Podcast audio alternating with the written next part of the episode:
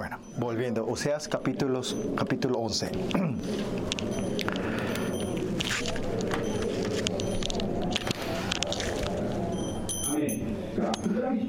Capítulo 9 y 10 hay cosas importantes que también teníamos que ver. Eso es ya había predicado antes, así que pueden ver en, en la página web. Y, pero sobre la idolatría, sobre Israel que ha caído, sobre la prosperidad, y está continuando sobre e- ese juicio a ellos, ¿no? Por eso para ustedes, eh, creo que hablé mucho del juicio para ustedes, ya compartimos demasiado sobre el juicio. Desde hoy creo que el Señor le quiere, quiere hablar sobre la restauración desde hoy. Queremos hablar de la restauración, ¿no? Cuánto Dios nos amó a nosotros, nos ama a nosotros, cuántos honrados y dignos son ustedes, ¿no? Esto es el tiempo que tienen que recibir, ¿no? Vamos a entrar en esas palabras. Y hace rato hablamos también esto nosotros, saber quién es Dios. Si saben quién soy yo, eh, la vida ustedes no, no van a llegar a fracasar. Y si eso no creen y viven de- del mundo, es por eso que fracasamos nosotros. Lo más importante aquí es nuestra identidad. Saber quién soy yo, ¿no? Cuán honrados y dignos son ustedes, la honra de ustedes, ¿no? Y ahí ya no va a haber movimientos, ya no van a ser sacudidos ustedes. Por eso hoy de cara vamos a estar empezando a hablar de la restauración. Y si vemos en, un punto mayor es esto, ¿no? En eso, ¿no? Cuán tremendo nuestro y cuán grande es nuestro Dios y cuánto Él nos amó a nosotros para hacer una obra tan grande por nosotros y, y qué seres nos hemos transformado, ¿no? Y ese es el punto de la restauración, amén. Y es algo que estuvimos continuamente eh, compartiendo, ¿no? Ustedes, no es que ustedes fracasan porque no tienen lo que el mundo no le, no, no le dio. Es un engaño tremendo eso, ¿no? Están siendo engañados. El, el motivo de nuestro fracaso es porque no vimos de Dios. Y si, y si esto nosotros damos la vuelta es que si no vimos de Dios es juicio. Y ese fracaso, y el fracaso es, eh, no es que un fracaso acá en la tierra, sino es algo eterno. Nosotros lo que perdemos de Dios, perdemos la, la cosa eterna, ¿no? Pues en este tiempo limitado, en esta tierra, ¿qué hagamos? Eso no es mucha importancia para nosotros. En esta tierra, ¿qué pasa si no tenemos un poco de dinero? ¿Qué pasa si no somos reconocidos por la gente en esta tierra? Pues la gente que está viviendo el mundo eterno, no, no, ponemos, no le ponemos mucho interés a eso, ¿no? Más allá, si ven la Biblia, todos los que aman a Dios, la imagen de esa gente que aman a Dios, son, son gentes humildes, son pequeñas, son gente que no son reconocidas por, por la gente, ¿no? Pero ¿por qué ellos no son reconocidos? Es porque exactamente si quiere vivir de Dios, si quiere vivir de su palabra, al final el mundo no te va a reconocer. El mundo no te puede reconocer. Pues miren a Daniel. Él estuvo en el centro de, Babilonia, del mundo, ¿no? Pero él no reconoce, ¿no? Por eso si viven de la verdad, el mundo, no le reconoce, no le va a gustarle a ustedes. Por eso nosotros tenemos que vivir la vida, una vida de una persona humilde. Pero si vive una vida de humilde, usted puede decir, ah, la vida es muy complicada, ¿cómo, cómo vamos a vivir de eso? Pero el creador de este universo está conmigo, ¿qué problema va a haber, no? Si Él está conmigo, está de mi lado, ¿cuál es el problema en la vida? Si Él me ama, si me ama, ¿cuál es la dificultad?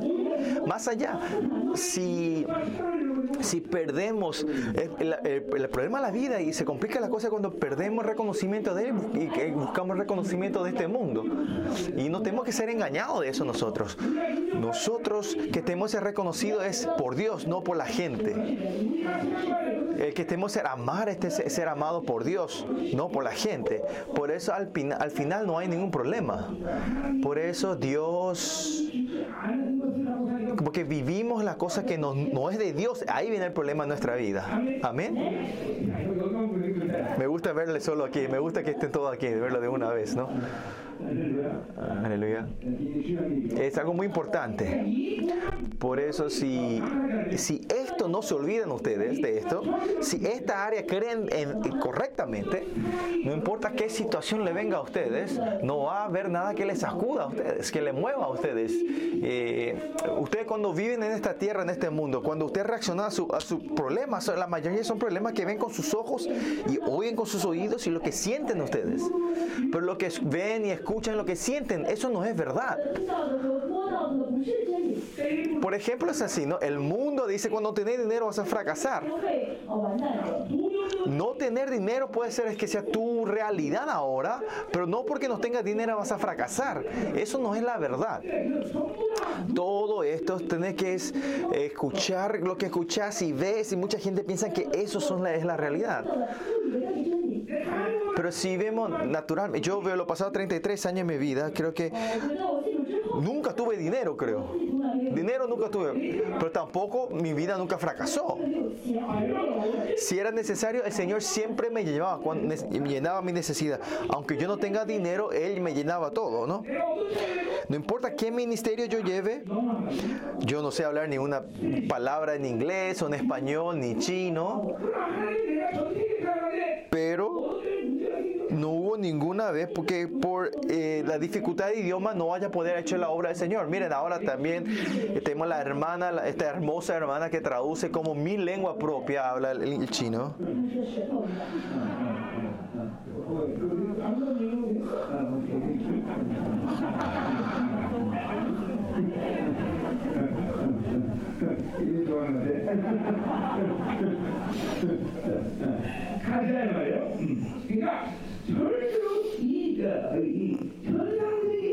Por eso no tenemos que estar aferrados de este mundo visual.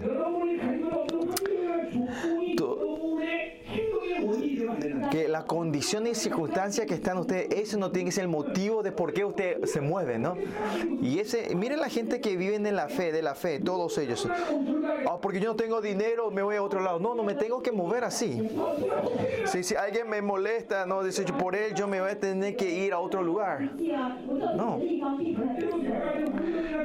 Mi, mi condición, mi situación, ellos no pueden ser mi verdadero.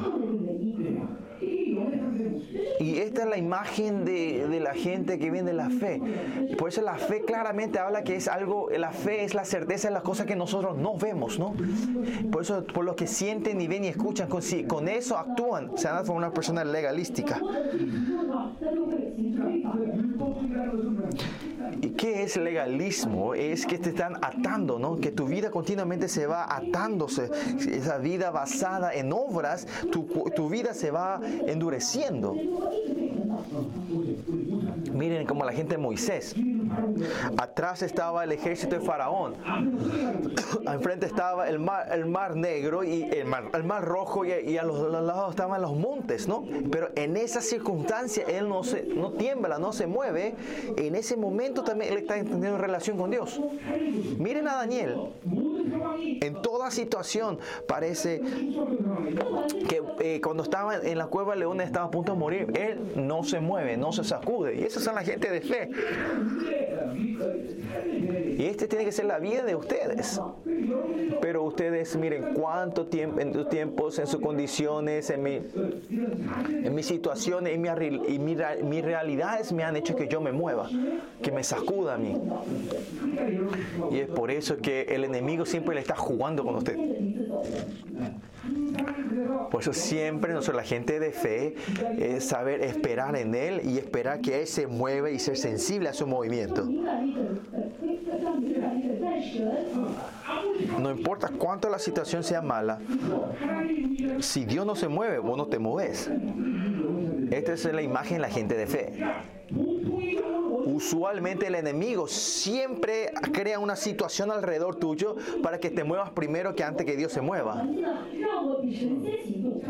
Continuamente, en vez de confiar a Dios, vos te moves, vos tomás las acciones primero.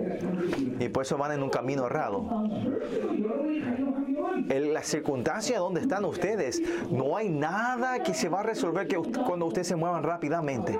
Siempre, en toda situación, la razón que nos descomponemos es no, porque nos movemos antes que Dios. Esto no, se tienen que olvidar esto ustedes. No hubo ni una vez que yo me haya movido más tarde y se haya destruido las cosas. ¿no? Cuando yo me muevo tarde, el que no aguanta es Dios. Moisés- a Moisés le dice, andate a Egipto a, a salvar a tu pueblo. El Señor dice, no, no me voy a ir, dice Moisés. No, no me, no me voy. Dice, y Dios estaba tan apurado, casi le empuja la espalda para que se vaya a Egipto, ¿no? Por eso no, no hay nada que fracasen por ser lentos. Y las condiciones de este mundo, no hay ningún hombre de Dios que las condiciones de este mundo puedan destruir a los hombres de Dios. Porque no tengan, no es porque falta dinero, sino más allá, porque tienen mucho dinero, esa, esa persona se destruye. Porque hay demasiado mucha gente. no, no hay nada que Dios nos pueda hacer porque no haya gente. Más allá, sino porque hay demasiada mucha gente, te relaciona con mucha. Este es ahí el fracaso, el problema. Esta es la orden espiritual. En toda esta situación y condición, nosotros no tenemos que sacudirnos.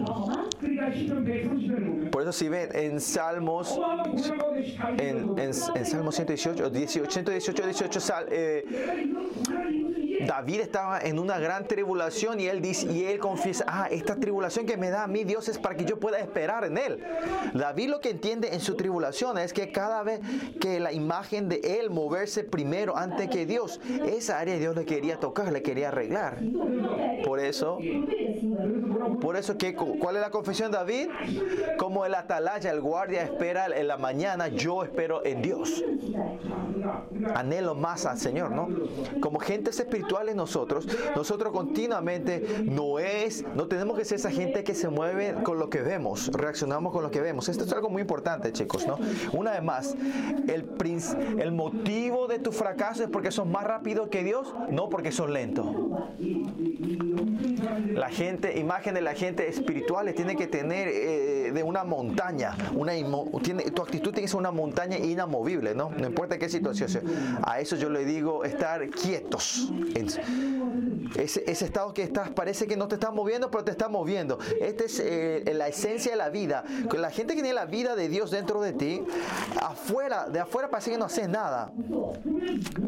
Pero si ves, está formándose todo. Estos son la imagen la gente espiritual.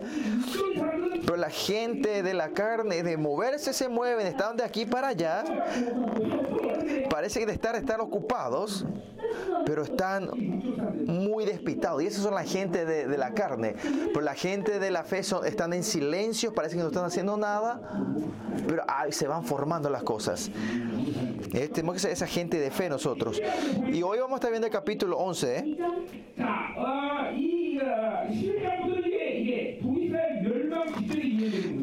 el capítulo 11 es la profecía justo antes de la destrucción de Israel del norte.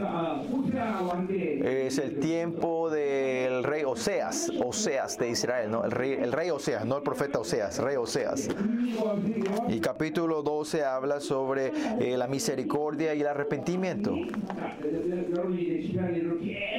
Y desde la comenzamos la conferencia estuvimos hablando del juicio, y juicio, y fueron apaleados con el juicio hasta, hasta esta mañana. Y usted ya escuchamos demasiado cuán sucio es este mundo, ¿no? Vivir del mundo no es algo que nos puede dar eh, felicidad a nosotros. Pues a la vida cristiana, si ustedes llevaron en una, en una forma normal hasta hoy, ahora puede, se tiene que ser en un tiempo que decir, tiene que van a entender, ah, tener relación con este mundo no, no tiene sentido. Cuanto más relación profunda tenemos con el mundo, em, empezamos a tener más carga de la carne. Y al fin, y nuestro espíritu se va ensuciando más y más en vez de guardar, no hay una cosa más importante que guardar la pureza de mi, de mi, de mi, de mi fe, ¿no? No hay una cosa más importante poner la vida por la santidad y la iglesia. La iglesia tiene que poner la santidad, la vida por la santidad. Y cuando ponen eso, no hay nada que pueda Dios no hacer con esa iglesia. No importa cuánta gente haya en esa iglesia. Así dice Elías, ¿no? Señor, yo soy, no, hay, no existe más nadie aparte de yo que no se hayan postrado delante de Baal, dice Elías. Pero Dios le dice, no, hay 7.500 personas que guardé, ¿no? ¿Qué, ¿Qué perdió acá Elías? Que Elías, sí, aunque él era santo, él podía ser solo, él podía hacer todo. Eso es lo que él perdió, ¿no? Lo importante no es otra cosa, sino la santidad. Y si, pero pues, si vivimos en este mundo, perdemos lo importante que es esa santidad. La santidad es el nombre que solo Dios puede usar. Y si me dio eso a mí, no hay otra cosa más importante en este mundo. No hay una gloria mayor que eso. No hay una cosa más preciosa que la santidad. Entonces, tenemos que guardar solo eso nosotros. Y si guardamos eso, a la que guardan eso, Dios puede hacer todo con esa persona. Amén, fuerte chicos, amén. mi esposa excelente, le tenía que haber juntado todos así ustedes desde el principio, dice.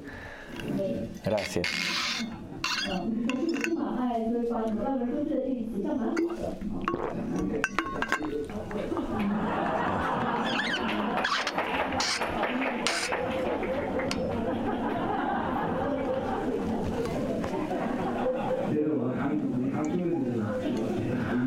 Bueno, no, coreanos también tienen que ser bendiciones, ¿no? También, así que. Bueno, vamos, vamos, vamos, vamos, vamos, vamos. Vamos versículo 1 al 4 primero. Para hablar de la eh, restauración, primero Dios habla, le hace eh, acordarse la maldad de ellos una vez más, ¿no? Una cosa importante del libro Oseas, de Oseas, es, es la relación, está hablando claramente de una relación de Dios con Israel. Y esto no es cuestión de una teoría, sino cuando vivimos con Dios, estos profetas, cuando hablan de nuestra relación con Dios, es, no es metáfora, sino que de verdad de esa manera Dios se, relaciona con nosotros. Y más allá, eh, en esa relación, Él nos bendice en esa relación. Bueno, hablamos la primera vez, hablamos el capítulo 1, 3, era una relación de pareja, de novio y novia, ¿no? Y Dios ya nos dice que somos su pareja, su novia, su esposa, ¿no? Y es una revelación exacta que veo Oseas. Esa revelación viene hasta el libro de Apocalipsis y habla sobre, sobre la fiesta del Cordero, ¿no? Como somos la novia santa, ¿no?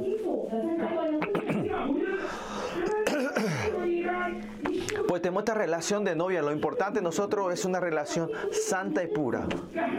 Por eso Dios a nosotros nos pide esa santidad. Y por esta santidad, las novias que tienen esta santidad, Dios es el que bendice y lo ama. Por eso eh, esta pureza cuando se rompe, porque ¿por se rompe? Es porque entramos en el mundo, infiltramos por el mundo, ¿no? Dios ama a los puros, a, los gente, gente puros, ¿no? Y, esta pureza se, eh, tiene mucha diferencia, eh, niveles, pero uno de los importantes es el aspecto de la fe.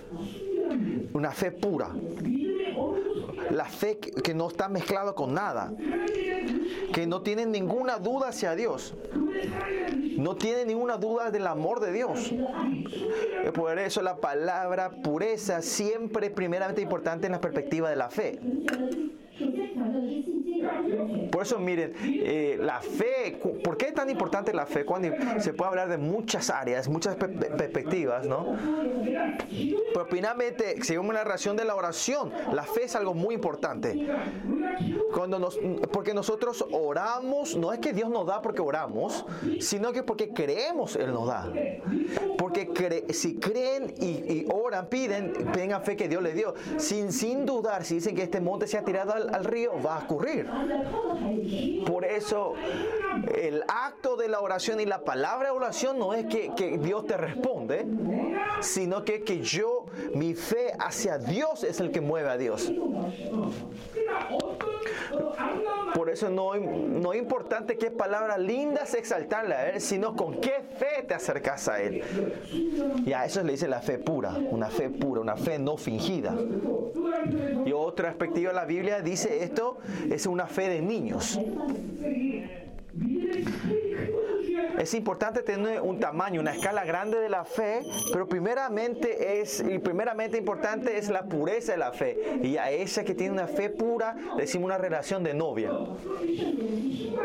¿Y quiénes son las novias del Señor? ¿Quiénes son la esposa del Señor? Son la gente que entra en la recámara, a la, a- la- a- la- relación que nos ponemos, nos ajustamos en la misma cama, ¿no? Y en esta relación no hay secretos.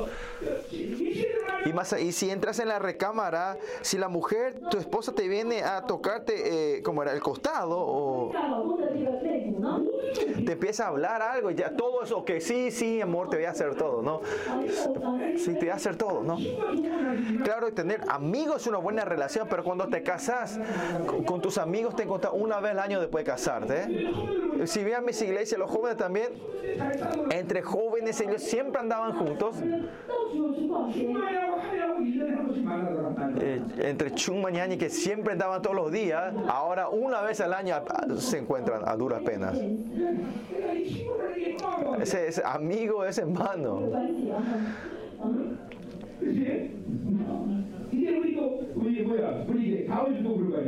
Tal va a ser así también, ¿no? Eh,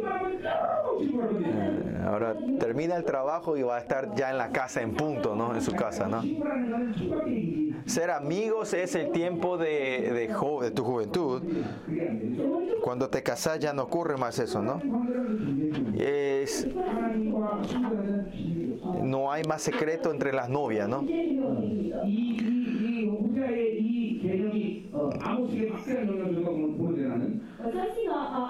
Y creo que esta fue una revelación que le da muy importante a Apocalipsis, ¿no? Y, y Amos 3.7 es, perdón, Oseas da una influencia a Amos. Hay mucha interferencia. Isaac también.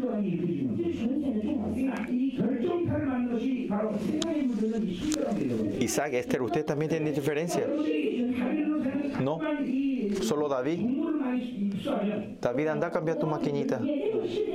也这种世界的信息的话， 이 순결함이 되거든. 就失去纯全了。 어, 이게 그러니까 절대로 바빌론과 긴밀하고 사는 사람이 순결한 믿음을 갖는 법은 절대 없어. 对，跟巴比伦很近 ¿Está 的 bien? 人绝对不可能。 ¿Ustedes están todo bien, no?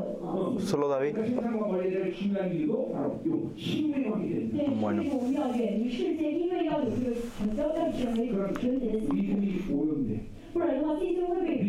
La fe no es un, no es un, producto terminado. Fe es vida, por eso puede ensuciarse, puede eh, ensuciarse, puede ser grande, puede achicarse. La fe es algo que continuamente puede cambiar, ¿no? Por eso más que nada hay que guardar esta fe.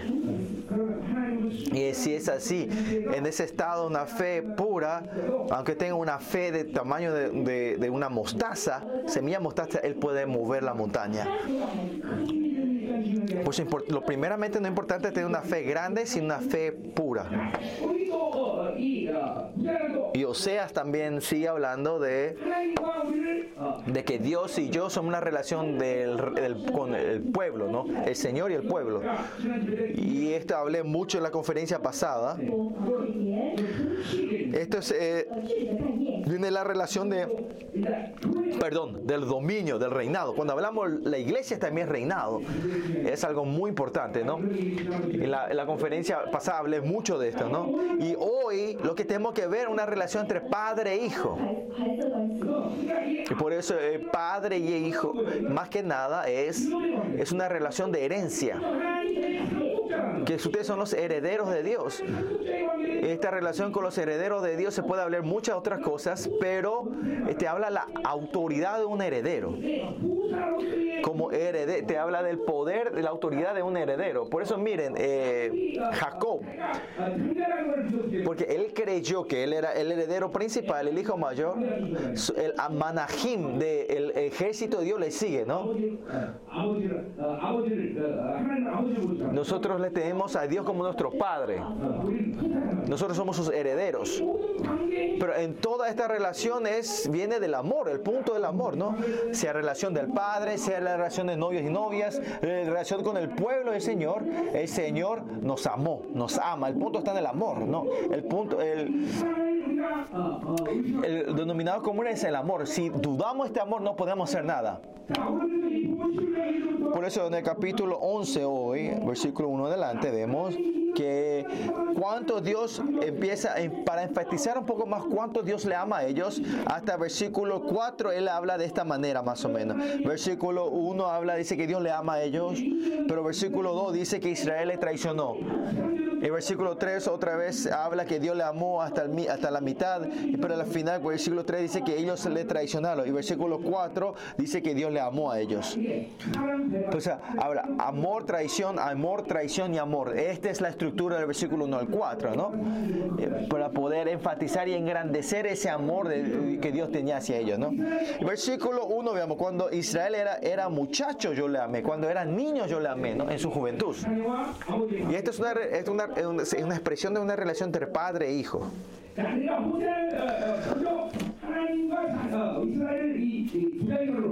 Pues Oseas está primeramente hablando en esta hora como un padre, una relación de padre e hijo. Y cuando era muchacho, cuando era en su juventud, se está y habla de Egipto y de Egipto le llamé a mi hijo, ¿no? Significa que está hablando de cuando ellos estaban esclavos en, Egipto, cuando no tenían ninguna esperanza, dice, pero ahí es cuando él Dios le amé, dice. La palabra acá hebrea es ahab, el amor es ahab. Es, es que le amó con todo a ellos, apasionadamente. ¿Por qué Dios amó apasionadamente a Israel que eran esclavos en ese tiempo? Es porque era, la promesa que él tenía con Abraham, que mediante tus, tus hijos yo, yo haré mi pueblo, ¿no? Esa era la promesa de es la promesa que Dios le hizo a Abraham, ¿no? De que su descendencia hará en mi pueblo, ¿no? Y es que si desde Abraham Dios ya había elegido a Israel. No es porque Israel sea lindo, o sea excelente o sobresaliente, no es eso, sino que es completa gracia del Señor, él eligió a Israel. Lo mismo para ustedes. Ustedes no es porque ustedes son excelentes o sobresalientes que Dios les tomó a ustedes como sus hijos. Y no hay forma de saber el por qué, pero claramente es Dios le eligió a ustedes para que sean sus hijos. Por eso miren, eh, cuando viven con Dios, primeramente, lo que la primera emoción que tenemos que tener nosotros siempre es gracia. Y, es siempre emocionante que yo no hice nada, Él me eligió para ser su hijo. Y esto es gracia, esto es gracia. Y por eso siempre cuando dicen Dios, lo primero que tiene que venir a la cabeza a ustedes es gracia. Es emoción. ¿Por qué? No hice nada y, soy hijo de, no hice nada para deserverme, pero soy hijo de Dios. Esta es la gracia de Dios. ¿ah? Por eso cuando tu corazón se, se endurece, significa esa área, esta área donde se está endureciendo, que no hice, no hice nada y el Señor me tomó como su hijo. Por eso es que te puede emocionar. No es porque procuraste, sino fue una completa elección de Él. Y ser hijo de Dios no es algo pequeño, no es algo pequeño. Por eso a ellos Dios le amó. Si nosotros tenemos hijos, nosotros amamos, ¿no? Amamos a hijos, no porque ellos hayan hecho algo, sino porque le tuve, le amo a mis hijos, ¿no? Lo mismo. Israel, cuando elige a Israel, es que él le tuvo a Israel, le dio luz a. Ellos tomó a sus, como sus hijos. Y es por eso que él le amó. Le amó apasionadamente, le amó con toda su vida. Por eso miren, es porque le amó así, por esta promesa que hizo con Abraham, él le amó a ellos. Y a esto le decimos elección, su elección, eligió a ellos. Para, eh, para amarlos a ellos, ¿qué tuvo que hacer Dios? Dice que le llamé a mi hijo de Egipto para amarlos a ellos, les tuvo que dar, le dio la libertad de la esclavitud. Y él hizo un, ¿cómo era? Eh, un, contrato con ellos. De otra forma, hablar el Nuevo Testamento, él les trajo la salvación a ellos. Por eso Dios, para amar a ellos, cuando tomó la decisión de amarlos, no sabemos el por qué, no hay forma de saber. Pero claro es esto, para amarme a mí, primero Dios me sacó de este mundo de la oscuridad, me tiene que salvar de esta oscuridad. Por eso, escuchen bien. El punto del de éxodo no es ser libre de la esclavitud. Eh, que Dios le trajo la salvación de esta oscuridad. Eh, el, el, como la meta final, Señor, no es tu salvación. En la meta final que Dios tiene para ustedes, clara, es, es para amarles a ustedes apasionadamente. Es para poder tener una relación de amor. Y ese amor, esa perspectiva del amor, por eso es que se refiere que este amor es que ustedes lleguen a crecer como Dios. ¿Por qué? Porque la condición del amor tiene que satisfacer dos condiciones. Uno es, tiene que ser voluntario. No es que Dios no te puede forzarte a amarle a Él, sino que yo le tengo que, yo devotamente, voluntariamente tengo que amar la ley. Segundo, es habla de la madurez. Amor habla de la madurez. Yo puedo amar a un niño pequeño, niño, es un amor de una dirección. El, el amor es cuando este niño crezca y pueda entender este amor y tener una relación con el Padre. Por eso, que Dios ama a Israel tiene que satisfacer estas dos condiciones. Israel tiene que usar su libre albedrío para poder aceptar el amor de Dios. Y eh, el recibir para hacer ese amor tiene que crecer en esa madurez de Dios. Bueno, y, y si vemos la perspectiva del Nuevo Testamento, que hayamos recibido la salvación es para ir al, al propósito de la predestinación, a la meta de la predestinación. ¿Y qué es esta predestinación? Que los hijos de Dios sean santos y sin manchas, que lleguemos a ese punto. Y esto es la decisión de Dios. Si yo soy hijo de Dios, si yo he recibido esa salvación, yo claramente tengo que llegar al punto donde es santo y sin mancha. Y en Romanos se le dice que entremos a la glorificación. En Hebreos 4, que dice 4 que dice en Hebreos 4 que entremos en el reposo. Esto es, esta es la glorificación. Por eso miren, todo es cuestión del amor, una relación de amor se va formando todo. Por eso, si vemos la perspectiva del Antiguo Testamento, Dios a Israel lo saca, le salva de Egipto y le lleva al monte Sinaí y hace el contrato. Hasta ese punto es el Geset de Dios, la misericordia, el amor de Dios. Que Dios que Él hizo el pacto para amarles a ellos. Y luego, y el amor de ellos es, va creciendo una madurez y va teniendo una relación de amor con Dios.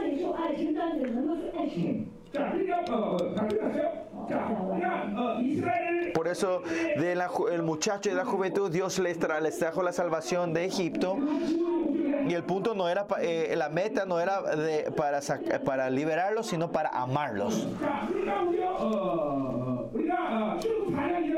Y si ven en Éxodo capítulo 4, Dios habla que Israel es su primogénito. La razón en sí que él le sacó, de, le dio la liberación de Egipto, no es solo para darle la salvación, sino para levantarlos como sus herederos. Ese era el propósito. Es para poder dar la herencia al reino de Dios a ellos, para darle la herencia, él le llamó. Nosotros no sabemos cómo, por qué, pero ellos vivieron una vida como, sin esperanza como esclavos, pero en esa vida ellos eran como eran los primogénitos, los herederos de Dios. Por lo mismo con ustedes. Ustedes vivieron una vida sin esperanza en este mundo. Entre los hombres no sabemos, pero claramente como existieron como herederos de Dios en esta tierra, en sus vidas. Y luego, en el momento que somos liberados de este mundo, Dios restaura completamente esa honra de una vez. El día que usted recibió la salvación, Él dio el espíritu de la adopción y le confirmó que son sus herederos.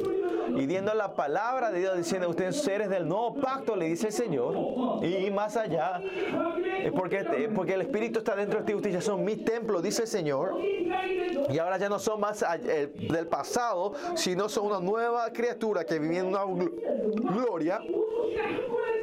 Y esto todo se cumple de una vez en tu vida.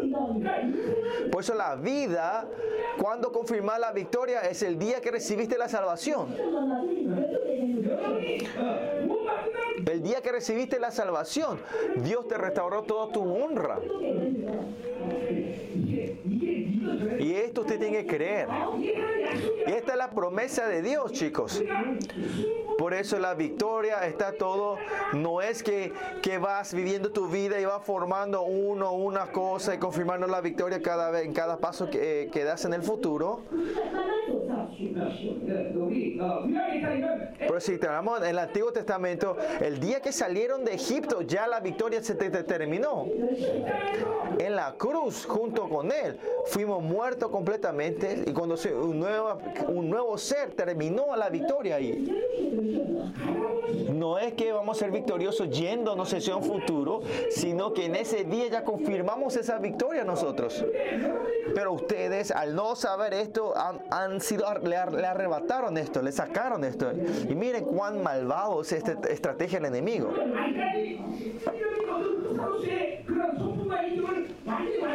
Claro que no hemos perfeccionado todavía el carácter, la personalidad y la actitud de un heredero, pero igual ustedes son herederos. Son, son hijos de Dios, son hijas e hijos de Dios, ustedes son el templo de Dios y ustedes son la nueva criatura y, ustedes, y le dio el nombre, la gloria a ustedes. Y si lo que quiera que pidan, Dios les da. Esa es, esa es la existencia de ustedes. Y esto todo se confirmó cuando ustedes recibieron la salvación. Por eso no creer en esta gloria, en esta existencia, en esta honra, ¿cómo van a vivir ustedes? ¿No? Amén. Versículo 2, mire. Acá, cuanto más yo lo llamaba, viene la palabra cara, cara, cara, hebrea, ¿no? No se, no se usa la palabra cara con, cualquiera, sino que solo Dios es el único que puede hacer cara.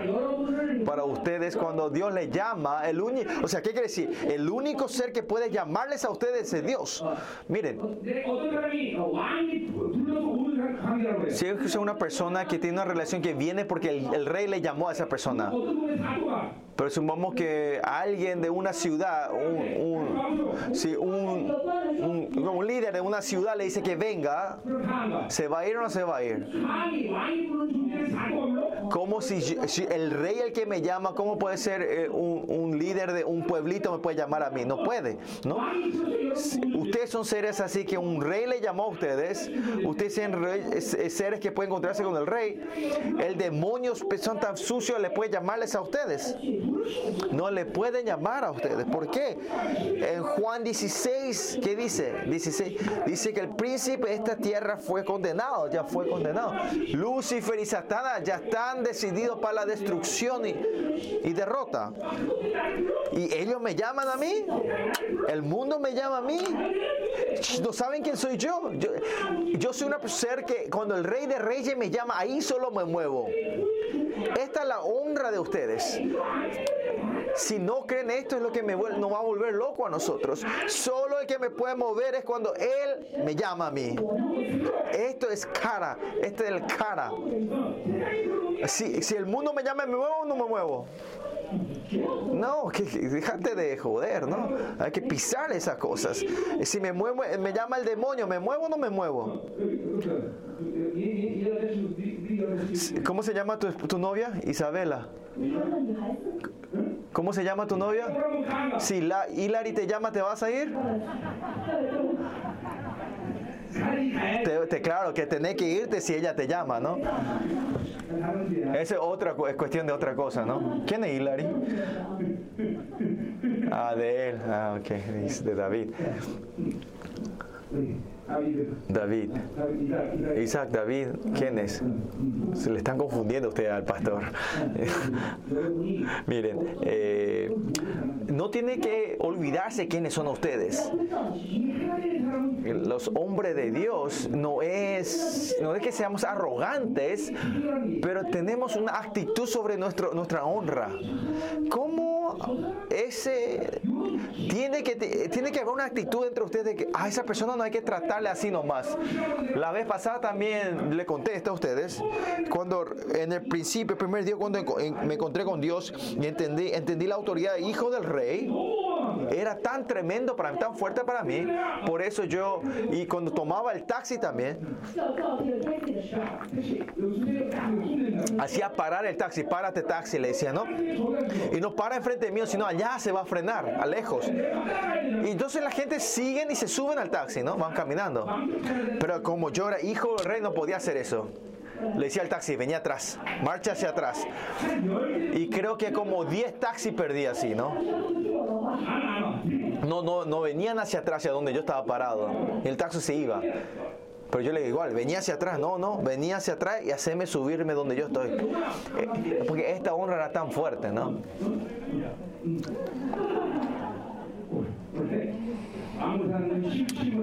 Por eso vivir como rey no es fácil. Porque el mundo no te reconoce fácilmente. Pues hay que mostrarle con fuerza, con poder a ellos, ¿no? Estos demonios también saben que son, somos seres reales, ¿no? Pero ellos no son obedientes así fácilmente. Por eso es que hacemos la batalla espiritual. Para poder pisotear con la autoridad real. Y esa autoridad está sobre nosotros. Pues la palabra cara es así tremenda. Eh, somos seres que nos movemos cuando Dios nos llama. Por otro ser en este mundo nadie le puede llamar a ustedes. Solo er, arriba de nosotros está solo Dios. Amén.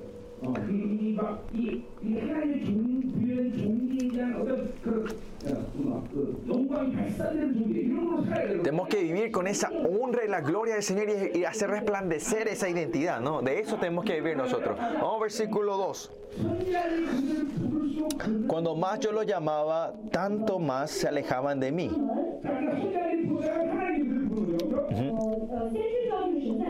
Uh. Dios, Dios, el rey le estaba llamando, y le estaba llamando a Israel, ¿no? Porque se dice que se alejaron más cuanto más le llamó. Nosotros cuando Dios nos llama tenemos que acercarnos más, ¿no? Nos acercamos más cuando Él nos llama y cuando más el mundo nos, llame, tenemos que alejarnos más de él, ¿no? Pero Israel al caer en el mundo, esto ocurre al, al revés. Cuando Dios le llama, este tiene que acercarse, pero se aleja más. Por eso miren, eh, eh, una de las importancias de, la palabra cara, cara es, es la intimidad con Él. Cuanto más Dios nos llama, tenemos que poder salir más hacia Él. Cuando Jesús vino a esta tierra, lo primero que Él declaró que, ¿qué es lo que el Señor el eh, Jesucristo clamó? Arrepiéntase por el reino de Dios está cerca, ¿no? Arrepentidos, que bueno, está cerca. Porque el Señor dice que si el reino está dentro de nosotros, ¿por qué usa la expresión de que está cerca? Está cerca quiere decir que está en una distancia donde podemos extender las manos y tocar y agarrar. Por eso del llamado al reino de Dios, nosotros tenemos que ser obedientes 100% a eso, ¿no? Así con, Dios, con Él, tenemos una relación con Dios cercana sí. Por eso eh, Dios, la gente que está encontrándose correctamente con Dios, tiene dos emociones claras tiene que tener ustedes. Uno es reverencia y uno es intimidad. Sobre el cara, la que están siempre reaccionando al cara de Dios, tienen estas dos, dos emociones. En Salmos 25, 14. Dice que el que tiene temor a Jehová tiene intimidad con el Señor. Por eso, el Señor, porque siempre el Señor me está llamando a mí. El Señor siempre está llamando a ustedes. El Señor está, siempre está acercándose a ustedes. El Señor está siempre quiere encontrarse con ustedes. Porque Dios es amor.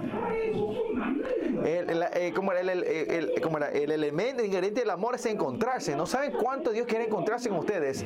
Por eso nosotros, aunque seamos negros en el pecado, Él nos reconoce como justos que no tenemos ningún pecado. ¿Por qué? Porque Él se quiere encontrar con nosotros, para encontrarse con nosotros. Para encontrarse con nosotros nos dio su justicia. justicia. No reconoce que no tenemos ningún pecado nosotros. Por eso miren, desde la perspectiva de los hombres, de la gente, si ustedes quieren entender el amor de Dios, no van a resolver nada. No van a entender nunca, no van a poder entender esto. Por eso hay, hay que encontrarse correctamente con Dios y, saber cuán grande es el amor de Él. Ahí recién vas a saber eso, cuando te encontrás con Él. El, y el que, el que se encontró exactamente con ese amor es el apóstol Juan. Él vio toda la gloria del reino de Dios y él define Dios es amor. Juan, apóstol Juan, la gloria entera del reino de Dios lo tapa con el amor de Dios. Por eso miren, Dios parece una persona loca, loco por el amor nuestro Dios, ¿no? Por eso Israel, por eso Israel, cuando Dios habla sobre el amor de Israel, habla de un Dios celoso, ¿no? La palabra celoso no es tan, tan exacto, no me gusta tanto, tiene una connotación mala, ¿no? Pero ah, celo es de Dios, es una exclusividad del Señor. Pero cuando hablamos, cuando un hombre, una persona, un humano tiene una exclusividad por una persona, es por nuestra obsesión que se descompone el otro. Pero nuestro Señor es que puede dar el mejor amor del mundo. Y el que recibe este amor, todo, el que recibe ese amor, todo se perfecciona, todo se completa. Y si niegan a eso, rechazan, ahí es cuando el Señor se- tiene celo. Amén. Por eso Él nos amó y nos llama para encontrarse con nosotros. Y por eso continuamente nos está llamando. Continuamente se está acercando. Y por eso tenemos que acercarnos a Él. Pero miren, este mundo, el, el Israel que está infiltrado, corrompido por este mundo, no se puede acercar. Se va alejando más y más. Y miren cuán doloroso eso esto, ¿no? Y ahí dice, se alejaban de mí, dice, tanto más se alejaban de mí, ¿no? Y esta es una orden exacta de Dios, ¿no? Cuanto más acercamos al mundo, nos alejamos de Dios. Y si nos alejamos del mundo, nos acercamos a Dios, ¿no? Miren el estado de ustedes hoy ahora. ¿Con quién estoy cerca yo hoy? ¿Con quién estoy más cerca yo hoy? Si estoy cerca de Dios, estoy lejos del mundo. Pues, ¿qué tenemos que hacer nosotros? Tenemos que estar no cerca, sino pegados a Dios. Perdón, me excité demasiado, me, emocioné demasiado. Tenemos que estar pegado a Dios. Juan pegado a Dios. ¿Qué dice Juan? Yo en ti, yo permanezco en Él y Él permanece en mí. Es un estado completamente unido con el Señor. Así tenemos que estar pegados al Señor. Entre Dios y yo no tiene que haber ningún trecho. ¿Y cuál es la predestinación mayor para nosotros? Es que seamos santos y sin manchas, que no haya ninguna tregua. Eso es pureza. Así tenemos que ir cerca, más cerca de Dios. Amén.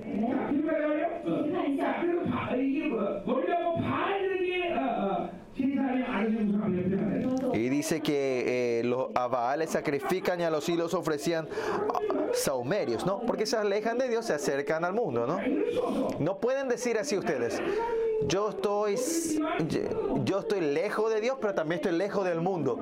Eso es una mentira grande. Si están lejos de Dios, están cerca del mundo. Si están lejos del mundo, están cerca de Dios. No hay un punto medio. Por eso no mientan. No, sí, yo estoy lejos del mundo y lejos de Dios. No. Mentira. Sí. Cuanto más te alejas de Dios, más cerca estás del mundo. Cuanto más lejos estás del mundo, más cerca de Dios estás.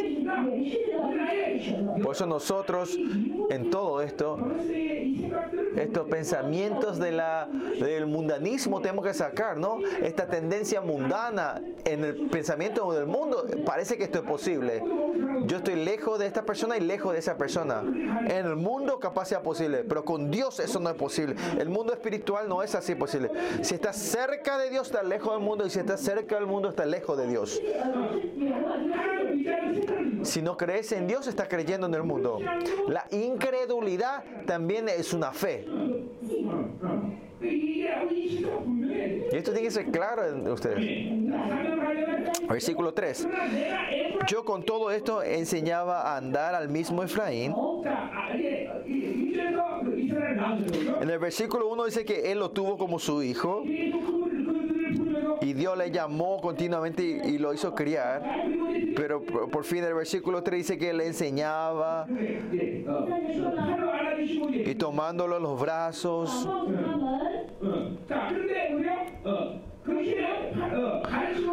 Así le enseñaba y los abrazaba igual. Pero ellos no sabían que Dios le había cuidado, se le había sanado a ellos. Y los israelitas hicieron 440 años de, de, de, como era, de esclavitud. Esa herida del pecado era tan grande que Dios le tenía que sanar a ellos. Es porque le ama, Dios le tenía que sanar a ellos. Este es Rafa. Por eso miren, el amor de Dios no podés el amor, el amor de Dios no te ama dejándote con esa suciedad. Si hay una área que está rota es tu bondad. Dios no te, no te abraza así nomás. El amor de Dios siempre busca la perfección si usted recibe el amor de Dios, no es porque yo haga algo, sino que yo estoy destinado a ir camino a esa perfección. Si usted tiene heridas, es porque se rompió la bondad de Dios, Dios exactamente te va a sanar eso. Importante eh, no es esforzarnos de, de sanar esas heridas, sino encontrarnos con Dios. Si nos encontramos con Dios, Él sana todo. Dios es que restaura la bondad. La palabra que Dios es bueno, es, es algo muy importante en su carácter. Por eso, si Él entra a ustedes, ustedes van a ser buenos. En el estado que esa bondad se rompe dentro de ustedes, Dios no puede aguantar, no deja eso. Todos nosotros que estamos aquí, si todas los que han roto esa bondad, Dios está sanando esa bondad de Dios. Todo lo importante es encontrarte con Él. Que cuando Él te llama, ir a Él. Eso es lo importante, ¿no? Entonces, si Dios te va a sanar, te sana. Si Dios te va a desatar, te desata. Importante importante encontrarte con Dios no es hacer algo con Él, no, primero encontrarte con Él. Amén. Y la razón que Dios le llama a ellos es para sanarlos y perfeccionarles, pero dice que ellos no sabían eso. Por eso ellos caen en el mundo, tienen la herida y dejan esto adentro de ellos. No hay forma de conocer el amor de Dios. Y hay algo chistoso acá, dice. Versículo 3 dice, eh, al andar mismo Efraín, ¿no? Dice Efraín, eh, en, el, en el hebreo no es Efraín, sino Ebrahim, un poquito diferente. Viene de la palabra eh, sanar. Esta también está haciendo juego de palabras, ¿no? Israel, ustedes seres son seres que tienen que recibir sanidad. Y les llamé a ustedes para sanarles, pero ¿por qué no están viniendo? Tiene que recibir la sanidad de Dios para poder una relación perfecta, correcta con el Señor. El primer día yo dije también esto, en el primer día yo dije esto, dentro de ustedes, si hay otra cosa, otra energía aparte de Dios, es difícil ser obediente al camino, a la dirección que Dios te quiere llevar. Una de las cosas que nosotros podemos entender todo esto es por qué Dios nos busca la perfección, pide la perfección a nosotros. ¿Por qué Dios quiere que seamos perfectos, completos y perfectos? ¿Por qué no puede ser 90%? Porque Él siempre busca el 100%. Pero en la perspectiva del mundo capaz no entiendan esto. Con solo retener 90 es hacer bien las cosas, pero Dios siempre nos pide el 100%. Hay muchas razones. Uno de ellos es el, re, el método reinado de Dios no es rebajar a Dios a nuestro nivel, sino que nosotros subamos a su nivel. Porque Dios es un Dios perfecto. Él dice, porque yo soy santo, sé santo, y porque ustedes son perfe- yo soy perfecto, sean perfectos, ¿no? Sean santos como yo, ¿no? Por eso Dios Dios no es bajar, rebajar a Dios a nuestro nivel, sino nosotros subir al nivel de Dios. Esa es la eh, espiritualidad.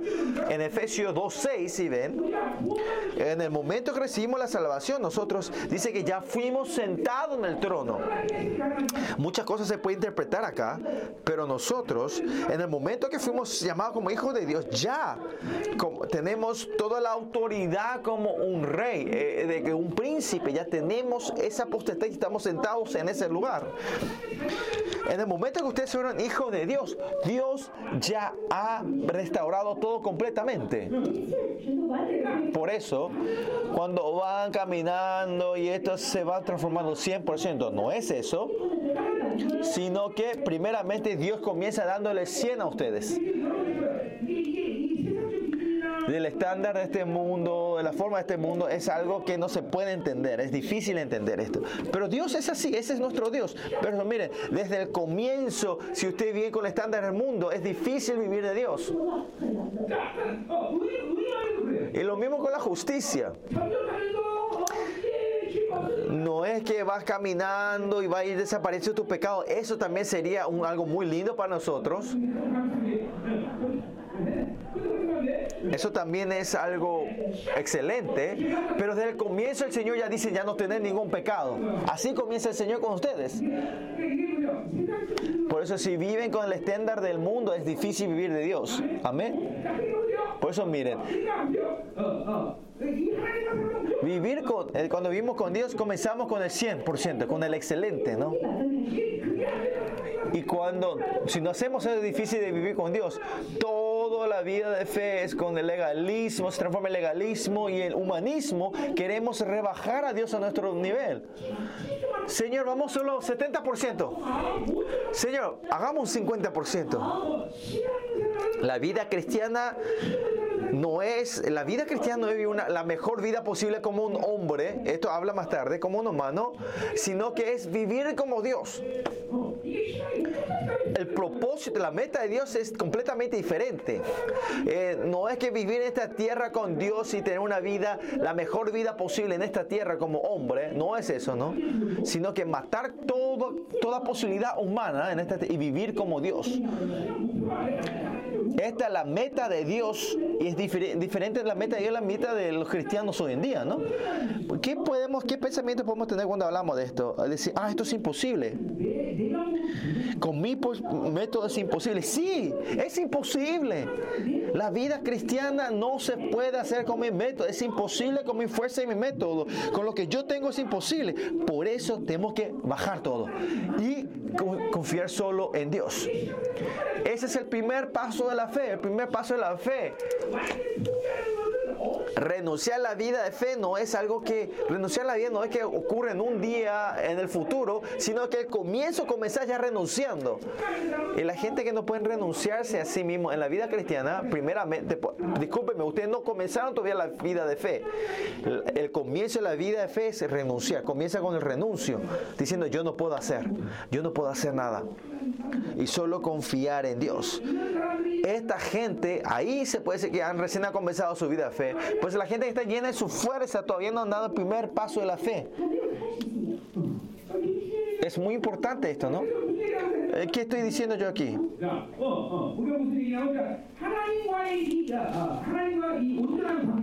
Estamos hablando de una, relación eh, perfecta con Dios, completa, ¿no? El estado que Él quiere es que nosotros seamos imitadores a Él, seamos semejanza a Él, ¿no? Y no importa en qué estado que estamos, si estamos destruidos o Dios usa toda su influencia para perfeccionarnos. Esa es su intuición del Señor, perfeccionarnos otra vez. La herida que ustedes tienen, eh, la fuerza de otra oscuridad que tienen, Dios no, no aguanta, no puede ver eso dentro de nosotros. Y si es así, no vamos a poder ser obedientes al mejor camino que Dios ha preparado para nosotros.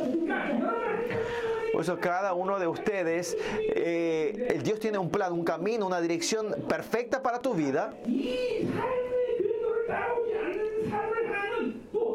Y Dios nos reconoce no, y nos va a reconocer esa vida que no sigas esa dirección. Por eso nosotros decimos, si no es el mejor, la segunda opción está bien también, nosotros solemos decir, ¿no? En la tercera opción tampoco no está mal. No hace falta que sea el mejor, siempre cuando sea bueno, ¿no? Ese es el método del mundo. Pero Dios temerosamente, el Señor dice que tiene que ser el mejor. Tiene que ser la mejor opción. Y ese es nuestro Dios. El Señor nunca ve el segundo puesto. Él nunca te pide el segundo puesto o segunda opción. En la Biblia si ve cuando habla de la salvación, viví como se antoja y vení al cielo a medias, no es, porque Dios no es un Dios así. Entonces, ¿qué tenemos que hacer? Y es por eso que Dios me tiene que guiar mi vida. Dios me tiene que guiar 100% en mi vida. Pero lo más fácil es que ella me dio toda esa influencia para que yo pueda vivir así. El creador, él, mismo está dentro de nosotros.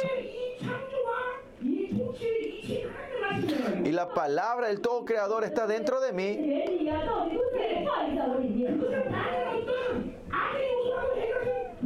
Y está el poder, la sangre que puede resolver cualquier maldad que quiera entrar en mi vida.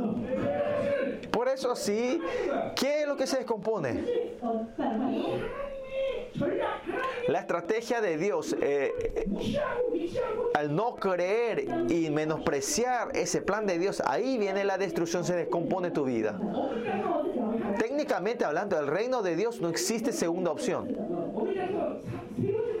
Hay tercera opción. Solo está Dios. Dios es el único, único Dios. Vivir de Dios es com- completamente una vida monoteística. Mono. Es uno, ¿no? Estas cosas es la gente que tiene la tendencia mundana eh, es muy difícil entender esto. Entonces, ¿qué quiere que haga? ¿Cómo tengo que vivir mi vida? Y es por eso no soy yo el que vive, sino Dios el que vive en mí, vive mi vida. Por Él tiene que vivir mi vida por mí. Tenemos que renunciar a nuestra vida completamente. Amén. En todo plan que Dios tiene para sus hijos es el mejor, la mejor. No importa qué camino ustedes vayan tomando, la decisión que Dios eh, busca en ti es la glorificación. No es que vivas a medias y, y que en la segunda, tercera opción vengas al reino. No es lo que eso que Dios quiere. No sé, no hay forma de cómo explicar, pero la gente que vive en la segunda, tercera opción, es dónde van. Hablo de los hijos de Dios. Ese es, la, es el, juicio de Cristo. No se van al, juicio del trono blanco, van delante del, trono de Cristo. El juicio del trono de Cristo. ¿Y que ellos dicen viendo la vida gloriosa que vivieron con, lo, con lo mejor de Dios. En, en Ma- Mateo 22 dice, ¿qué dice de esa gente? Dice que lloran en llanto, en, en tristeza y mordiéndose los dientes, ¿no? Diciendo, ah, porque yo he menospreciado el plan perfecto de Dios y viví como se me antojó. Y ellos tienen que resolver eso delante de- de- del trono de Cristo. Y mientras ese mil años reinamos como sacerdotes reales con el Señor, por mil años, por mil años ellos van a estar pagando ese precio. Esto no significa que vayan al infierno, pero claramente va a ser un tiempo doloroso. Pero ¿para qué vivir así? ¿Por qué hacer eso, no? ¿No es así? En todo esto, Dios ha cumplido su obra. Ya es, y con, es con- esta obra comienza cuando no reconocemos la obra que el Señor hizo y pensamos lo que yo hice es el mejor, mi pensamiento es lo mejor, que vivir lo, lo que yo quiero es el mejor. Ahí por eso el- lo mejor, la, estrategia, la mejor estrategia de ustedes lo empiezan a, a menospreciarlo. ¿Me entienden? ¿Me entienden? ¿Comprenden? ¿Está difícil? Claro, seguramente habrá difícil para mucha gente. Pero miren la Biblia. ¿Cuál es el plan que Dios tiene para sus hijos? No hay segunda opción. La única opción que Dios tiene es glorificación para nosotros. La única decisión que Dios tiene para nosotros es la predestinación. En la Biblia si hay otro, otro propósito para nuestra vida, tráigame, muéstrenme. El plan que Dios solo Dios tiene para sus hijos sean, es eso. Por eso al comenzar la vida cristiana, él ya le dice, ya lo tomó a ustedes como sus sacerdotes reales. Ya lo tomó como sus hijos, sus, sus herederos. Por eso tienen que entender así, tienen que decir así. Yo no puedo vivir así. No, no, perdón, no tiene que decir así. Tiene que decir, no puedo creer. No puedo creer en la promesa que dice la palabra. Si es así, pueden vivir como a ustedes se le antoje. Pero si dicen que creen en esta palabra, nosotros tenemos que respetar esa decisión del Señor para nosotros decir, sí Señor, haz tu voluntad. Yo no puedo hacer esto, pero tú puedes hacer Señor. Por eso el cara es así importante. El cara de Él dice que no hay retracto, no se, no se retracta de eso, ¿no? Y porque Él nos llamó así, Él va a hacer eso, ¿no? Si Él nos llamó, Él va a hacer eso, ¿no? Dios le llamó a usted o no le llamó a usted. En esta conferencia Dios le llamó a usted, ¿no? Dios le llamó a usted. Por eso no hay forma que no sean bendecidos en esta conferencia. Porque Dios fue el que le llamó a ustedes. ¿No es así? Amén. Si ustedes no son bendecidos en esta conferencia, ustedes, eh, Dios no les llamó y ustedes se esforzaron para venir. Si Dios les llamó, ustedes van a ser bendecidos en esta conferencia. Porque Dios me prometió a mí a los que yo llamé eh, serán bendecidos, dijo el Señor. Por eso hoy esa gente que dice, Dios no me llamó, no me llamó y vine, eh, vine porque alguien me obligó, a esa gente le invitamos a que no se vayan, por favor, no, no se vayan. ¿Quién sabe si se quedan, qué, qué ocurre, no? Algo, una migaja puede caer, ¿no? Migaja puede caer, ¿no?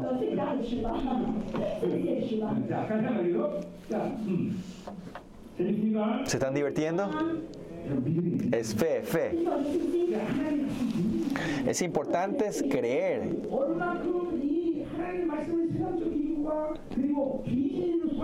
Usted tiene que ver cuánto eh, la verdad es falsa y las informaciones de este mundo le ha engañado a ustedes.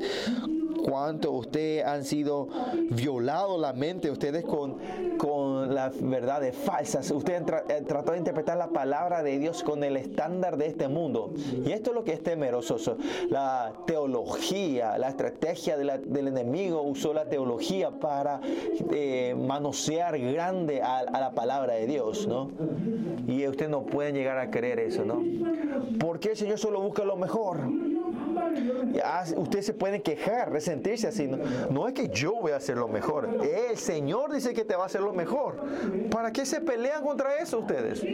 Por eso miren, por los 33 años de vida, esta oración y esta forma de vida yo oré. Señor, yo no voy a recibir sino lo mejor. Señor, si es lo mejor que me das, tú me das, yo lo recibo. Mucha gente me dice de esta manera, pastor, esto también es lindo, probá, ¿por qué no haces? No, si no es lo mejor de Dios, yo no, no voy a hacer. Si yo recibo tribulación, si es lo mejor que Dios tiene para mí, yo la recibo. Que si es el mejor que Dios me puede dar, yo recibo. Si eso también es tribulación. Todo lo que sea, lo que si Dios me da es el mejor, yo lo recibo. Por eso yo no acepto nada que no sea lo mejor. Y esta es mi costumbre. Por eso siempre, siempre yo oro a Dios en esa área. Señor, esto es lo mejor, lo acepto. Si no es, no lo acepto. Eh, darte eh, lo bueno no es la estrategia de Dios. Esa es seguramente la estrategia del enemigo. Y de verdad, pasando los 33 años, Dios siempre me dio lo mejor. El mejor no se refiere a lo más caro, el más lindo en, este, la estándar de este mundo, sino que es algo que Dios me dio. Miren, eh, una persona me dio un regalo. Me regaló, ¿cómo se dice? Esa jarra donde te vas al baño, ¿no? ¿Cómo es? Un baño de disposo, ¿cómo era? Eso que usan los... ¿eh?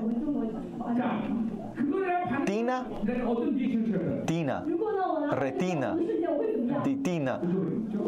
Bueno, lo que sí, ese que, que, que usa, que, que, los enfermos usan eh, al lado de la cama, ¿no? Que si alguien me dio, lo voy a tirar eso, ¿no? Pero digamos que el, un rey me dio eso. Va a ser una reliquia en mi casa, va a ser un tesoro en mi casa, ¿no? Por eso, ¿qué es lo mejor? Es, no es que, qué te dan, sino quién te da. Si, si no es de Dios, yo no voy a aceptar. No importa cuán caro sea, si no es de Dios, yo no voy a recibir. Pues en la vida ustedes, cuántas cosas ustedes han vivido con la cosa que no es de Dios, ustedes fracasan de vivir una vida, la mejor vida que Dios tiene por ustedes. Si la tribulación es algo que Dios le dio, es lo mejor. Es claro eso, ¿no? Si es esa jar- e- ese baño portátil, es de Dios, es, es lo mejor, si es que Dios te dio. It's for the person. ¿Cómo? ¿Retina? ¿Titina? I. N. I. E. C. C. A. Nica. Nica. Nica.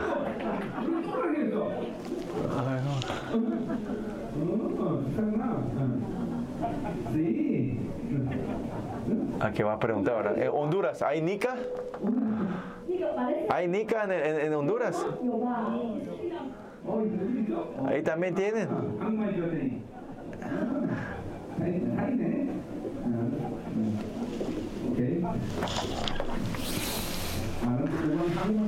Yo pensé solo había en Corea. Eso.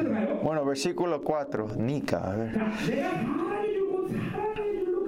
Dice, versículo 4 dice que con cuerdas humanas los atraje con cuerdas de amor, dice. Y este se refiere a Moisés, ¿no? Y dice que este de Ahab. Por eso, esta cuerda de hombre, ¿a qué se refiere? Que es...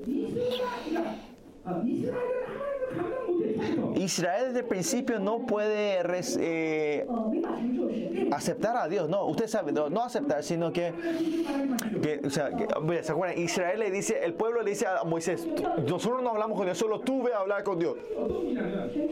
Pero ¿quién es nuestro Dios? Pero Dios no puede, un, Dios que no aguanta que le rechacen a Él.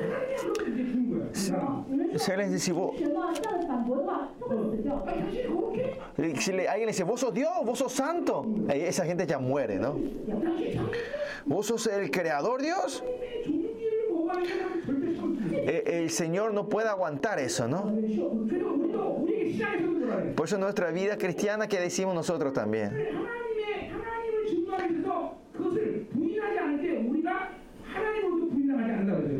que si nosotros no negamos a Dios, la gente no seremos negados nosotros también delante Israel cuando dice yo no puedo hablar con Dios es ellos están negando el amor de Dios. Pero Dios reconoce eso. Saben que ellos son chicos y, y en vez de o sea, Dios reconoce que eran chicos y maduros, entonces Él usa a Moisés para mostrar su amor, ¿no?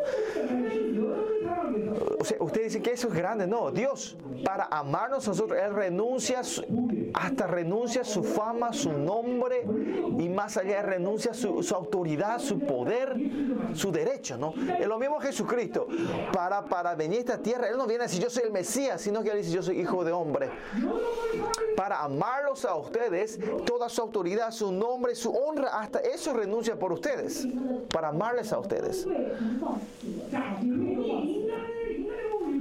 que nosotros éramos vestidos de, de hombre, eh, no es en sí no es algo grande, pero porque nosotros fuimos creados su imagen. Que Él haya puesto el cuerpo corrupto humano, que haya venido a esa tierra, en capítulo 8 de Romanos habla que Él se puso el cuerpo de la carne, la, la carne pecaminosa, que Él tenía el cuerpo que podía pecar. No importa cuánto, cuánto pesemos, que es algo que nuestro Dios Todopoderoso puede hacer eso, ¿no? Para poder eh, acercarse al nivel nosotros de amor, Él viene en ese cuerpo. Viene en el cuerpo que podía pecar.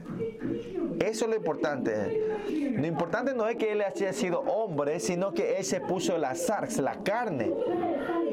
Que quiere decir, si él estaba quieto, él también iba a pecar, si no hacía nada sobre esto.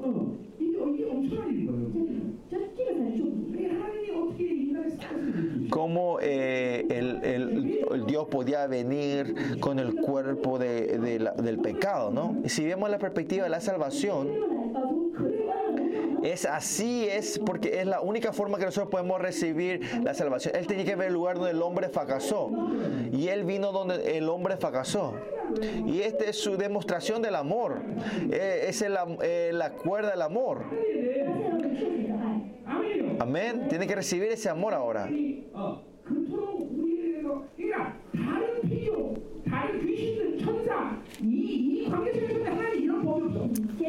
No hay otra forma para Dios aparte de esto, ¿no?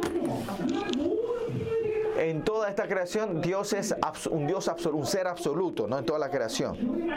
Si Él habla, es completa obediencia. Hay que reconocer esa honra del Señor. Tenemos que postrarnos delante de su gloria todos nosotros. Solo a los hombres Él propone esto. Él propone su omnisciencia, Él propone su, su todo poder y Él renuncia a, o, o, o, propone hasta su omnisciencia diciendo que este hombre va a saber que Él iba a pecar, va a pecar otra vez ese hombre y Él espera. Y hasta su fama y su nombre. Sienten, sienten el amor de Dios. Es así tanto que Dios le ama a ustedes. Si ese amor entra entre ustedes, no hay forma que no sean transformados, revolucionados. Es, eh, no es un amor de cualquier hombre, sino que lo esencial, el origen, el amor puro es el que entra entre ustedes.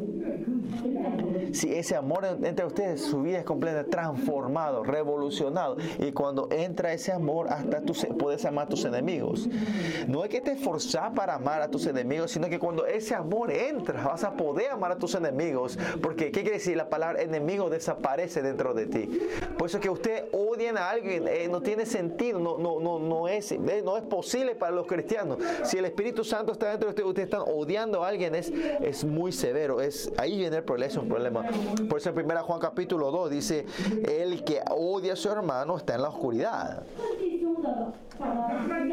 Por eso Dios sana la herida de ustedes. Si usted odian a alguien, Dios no va a dejar eso así nomás. Sí o sí va a ser que te arrepientas.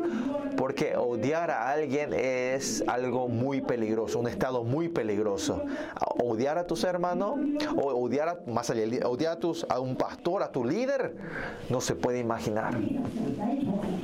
Estos claramente han caído en la trampa del anticristo.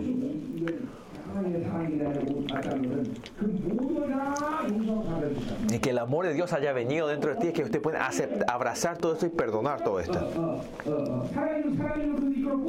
Y con la cuerda del amor Dios le guió a ello.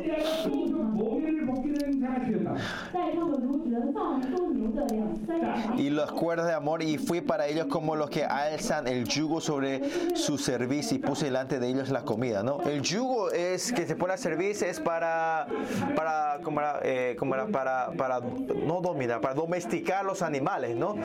Y los israelitas por 440 años, casi 40 años, 400 años vivieron como esclavos. Esa tendencia a la esclavitud, sus heridas, las durezas que empezó a crear en sus corazones. Y si es así, miren cuánto va a ser el peso de la carne en la vida de ellos. Por eso, lo mismo para ustedes en el mundo, cuanto más viven ustedes en el mundo, estos pesos, las cargas del, del, del mundo es muy pesado y las heridas hacia el mundo del pecado es más, es más grande. Y cuanto más vivieron del, mundo, eh, van a estar, su corazón va a estar endurecido. A esa gente Dios no le deja así nomás como, para que, eh, como sean hijos de Dios. El sí o sí va a sanar a esto y este Dios es Rafa, Dios Rafa. La sanidad sanidad no es una sanidad solo cosas físicas, sino que en tu carácter, en tu persona, en todo Dios cambia, transforma. Por eso miren, si se encuentran con Dios cuando recibimos la salvación, todo esto Dios sana. Y aunque sea así, y estas heridas pequeñas que están dentro de ustedes, habrá todavía dentro de ustedes. Y esto es sanar eso, ese proceso es la santificación. Y cuando transforma tu, completamente ese carácter de Dios es la glorificación. Eh, usted tiene que recibir ese proceso, aceptar ese proceso, que usted tenía que haber caminado ese proceso, proceso todo. Ese es el trabajo de matarse a sí mismo, ¿no? el yugo que Dios le que rompa, romper ese yugo de este mundo. ¿no? Dios hace que bajen este yugo, este, este peso delante de ellos. ¿Y qué más dice? Y puse delante de ellos la comida, dice. Dios siempre le proveyó el comer de cada día, ¿no? 40 años de Canaán, él nunca le hizo pasar hambre a los israelitas. Y por eso dice Amós el, modelo, el modelo perfecto de Dios es 40 años de, del desierto, ¿no? Cuanto más cuando Jesucristo vino a esta tierra en Israel, como en la profecía de Isaías 4, para, Él nos toma a nosotros como su templo y nos está guiando con, con el pilar de fuego y de nubes todavía, ¿no? ¿Qué quiere decir? Isaías, la imagen de vivir Jesucri- con Jesucristo en esta tierra es la misma eh, dominio del Señor que vivió con los israelitas en, el desierto. Estoy recibiendo mucho ataque de incredulidad. Hay que aceptar, reciban esto con fe en esta hora, esta palabra. Tienen que creer el amor de Dios ustedes en esta hora. Tienen que creer en la honra que Dios le dio a ustedes. Acá viene la victoria de esta vida cristiana de ustedes. Por eso es así tan importante que mucha hasta que incredulidad ahora se está sintiendo. Ese estado que se están durmiendo, que no están escuchando la palabra, si no se escucha zumbidos, ese ataque, eh, que quieren, eh, tienen sueño a ese ataque la incredulidad. ¿Cómo se atreven? Le estoy diciendo al enemigo, no a ustedes. Por eso miren el que el Señor haya venido es como Isaías dice, en tiempo de Canaán, como él en el desierto Dios reinó completamente, perfectamente sobre Israel, así está reinando sobre nosotros, ¿no? En Mateo capítulo 5, que dice en el, monte, en la enseñanza de los montes, ¿no? En el capítulo 6 es la prédica del monte llega a un punto máximo, que dice, no se preocupen en qué comer ni qué vestirse, ¿no?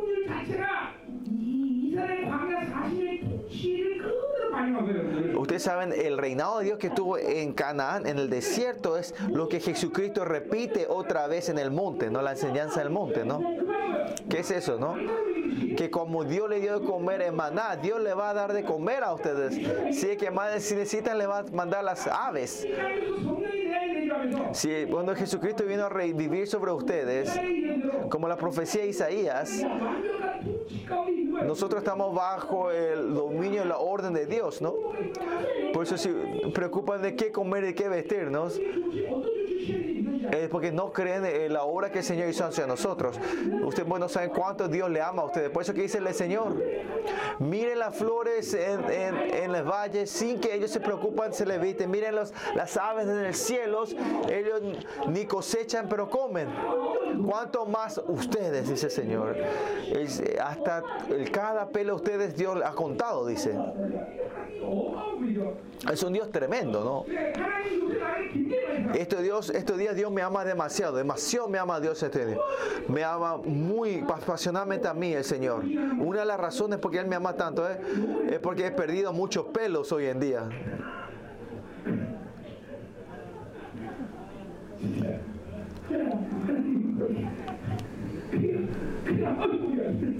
Ay, mi hijo, ay, perdió su pelo. Dios ama a los pelados, dice, a los calvos.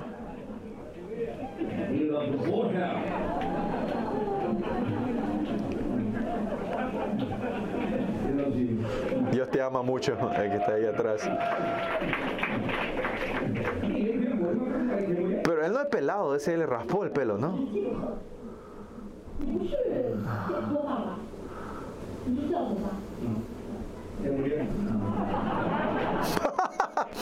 No sí es pelado, dice, es calvo. Mira, él, él. Pero es muy linda su cabeza, dice la forma. Yo también si tenía una cabeza tan linda como él, me iba a pelar como él, ¿no? De verdad tiene una cabeza muy linda, ¿no?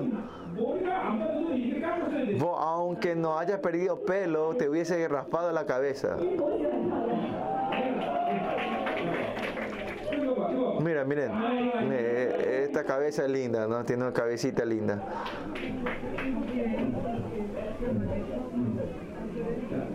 Vamos. ¿Cuál es el problema, chicos? Vamos a seguir, seguimos. Pero tienen que, pues, punto, tienen que creer cuán seres tremendos son ustedes, que el Espíritu está dentro de ustedes. Hay muchas razones por qué es tremendo que el Espíritu esté dentro de nosotros. Es que nosotros, Él nos está reinando perfectamente como el tiempo del desierto. Que, que de la cabeza a ustedes está el pilar de fuego, el pilar de hume continuamente. El Espíritu Santo le dice, mueva derecha, e izquierda, adelante, atrás. Así le está guiando el Espíritu Santo a ustedes. Es porque no viven de ese Espíritu Santo, ustedes no saben eso, ¿no? Ayer también dijimos esto, ¿no? Eh, que Dios nos dio su ley grande, una grandeza, detalles. Cada acto, elemento de nuestra vida, Él está hablando hacia nosotros no es, no puede que no sea una ordenanza, pero Él te da la opinión en toda área de tu vida, ¿no? Y por eso que dice que es nuestro consejero, te da consejo, el consejero, ¿no? El Espíritu Santo también es consejero, el Jesucristo es nuestro consejero. Estos dos, el, estos dos abogados, el mejor abogado, estos dos mejores abogados del mundo que me, ah, siempre está aconsejando, no hay forma que yo pierda. Me dice, Mino, me parece que vayan poco a la izquierda sería mejor, ¿no? Y el, si el Espíritu Santo me dice así, el Señor, Jesucristo también sí, es correcto. Nosotros no decimos otra cosa, sino ya vamos a la derecha. El Señor me dice, vamos a la izquierda. Mejor que si no vamos a la izquierda. Entonces, y si no vamos hacia la dirección que el Señor nos dice, ¿no? Si ellos dos me a nosotros, no hay forma que no vivamos, no hay otra, no hay, no, no puede, no hay forma que no vivamos una vida perfecta. Por eso viviendo con el Señor, el Señor nos dio esa, ese gobierno perfecto a nosotros. Y la enseñanza del Montes de Mateo, yo estoy otra vez estudiando estos días capítulo 5, él, cuando él habla otra vez, eh, Mateo 5, las enseñanzas del monte, es, es, es, eh, es remaneciente a, al, como al dominio perfecto del Señor. Ah, Preocupamos de qué comer y vestirnos. Eso es en sí es una broma, ¿no? Él el que da de comer a toda la creación, el mundo y el cosmos, ¿no? ¿Usted cuánta comida creen que se utilizó para alimentar a los 3.000? millones de israelitas por 40 años. No es solo comida, sino la ropa, zapatos, agua. Con solo imaginarse eso, ¿no? Usted, que estas 200 gente están comiendo, también es algo tremendo, ¿no? Imagínense 2 millones de personas. Y así grande es nuestro Dios.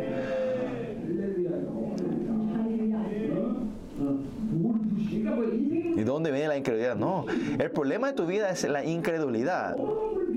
Es que no pueden creer en la grandeza de nuestro Dios, porque pensamos lo que vemos es todo, todo lo que yo escucho es lo mejor, y es por eso viene el problema de tu vida, ¿no?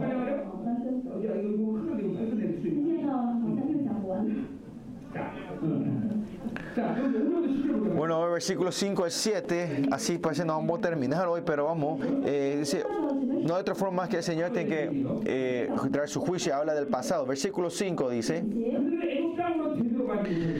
eh, no volverá a tierra de Egipto, porque ya salieron de Egipto, eh, volver a Egipto como esclavo es imposible. Por eso en, como era, en el desierto dice, eh, fue, el mejor tiempo fue estar en Egipto porque comíamos carne y todo eso. Hacían esa mentira, querían volver, ¿no?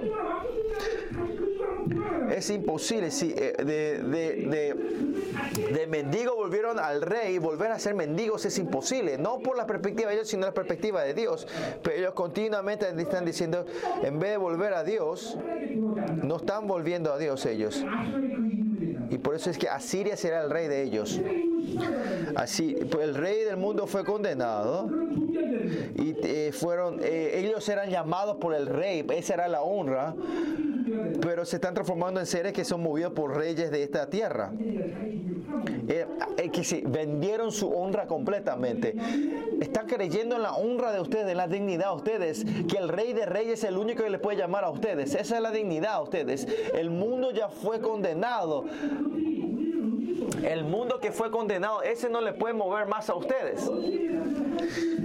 El, único pensamiento que ustedes siempre pueden tener al enemigo es, pisar al enemigo y sacarle la energía, eh, la fuerza al enemigo y ellos no pueden tocar, que poder des- desarmar al enemigo que ellos no nos pueden tocar. Ese es el único pensamiento que tiene que tener ese enemigo, es pisarles a ellos. Ustedes son perdedores, ustedes ser de, a la muerte, ustedes ya terminaron, ustedes no me pueden ordenar. Este es el único pensamiento que tiene que tener el enemigo ustedes. No hay que reconocer su poder, no, no reconocerle su victoria en ninguna circunstancia. Parece que yo perdí una batalla, así siento, ¿no? Ah, perdí contra el demonio, ¿no? Pero igual en ese sentido, no hay que reconocer la victoria de ellos. Es solo estamos dando un descanso, ¿no? Y vamos a pa- hacerles pagarle el doble. Yo por eso siempre cuando pienso que eh, me hizo caer el enemigo, siempre yo digo esto. Espera que me levante. Esperame un ratito. Te hace pagar el doble. Ustedes van a pagar el precio. Y esto no es una voluntad mía, sino la, es la voluntad de Dios. Que, que cuando yo caigo, el enemigo, Dios hace que el enemigo pague dos veces, ¿no? Si me sacan 100, Dios hace que el enemigo me pague mil. Por eso no me concentro mucho en lo que perdí, porque yo sé que Dios me va a pagar el doble, me va a dar 10 veces, 300, 30, 60 y 100 veces, ¿no? ¿Cuál es el problema que me quiten? No hay problema, ¿no? Por eso nosotros, el enemigo, no tenemos que reconocer la victoria ni el poder de ellos. Porque ellos fueron destruidos. Porque ellos fueron, ya recibieron la destrucción. Entonces, ¿por qué ellos todavía existen hoy en día? Eh, porque para darme la gloria, la victoria a ustedes, ¿no? Y en ese sentido, le tenemos que darle gracias a estos demonios. Ellos están para eh, destrezarnos a nosotros. Eh, para darme la gloria a nosotros, ¿no? Es que es la primera que le digo que le doy gracias a los demonios. Bueno. Versículo 6. Habla sobre este juicio en detalle. Se caerá espada sobre sus ciudades. Y significa que va a haber guerra, ¿no? Porque ellos no reciben la palabra de Dios correcta, perfecta. Esa palabra se transforma en espada para ellos, en Hebreos no dice eso claramente 4, ¿no? Que, que la palabra de Dios es una espada de doble filo. Eh, por esa palabra, Dios corta, destruye todo elementos de desobediencia. Pero si no somos obedientes a esa palabra, a esa espada, esa espada viene a matarnos a nosotros, ¿no?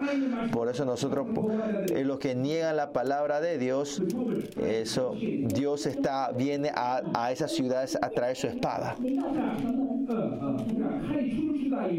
Y, la palabra en, el lenguaje original dice que las espadas danzarán es venir a con, con, totalmente descuartizar al enemigo, ¿no? Más allá dice que eh, consumirá sus aldeas. Aldeas son eh, maderas, pajas. La palabra hebrea es paat.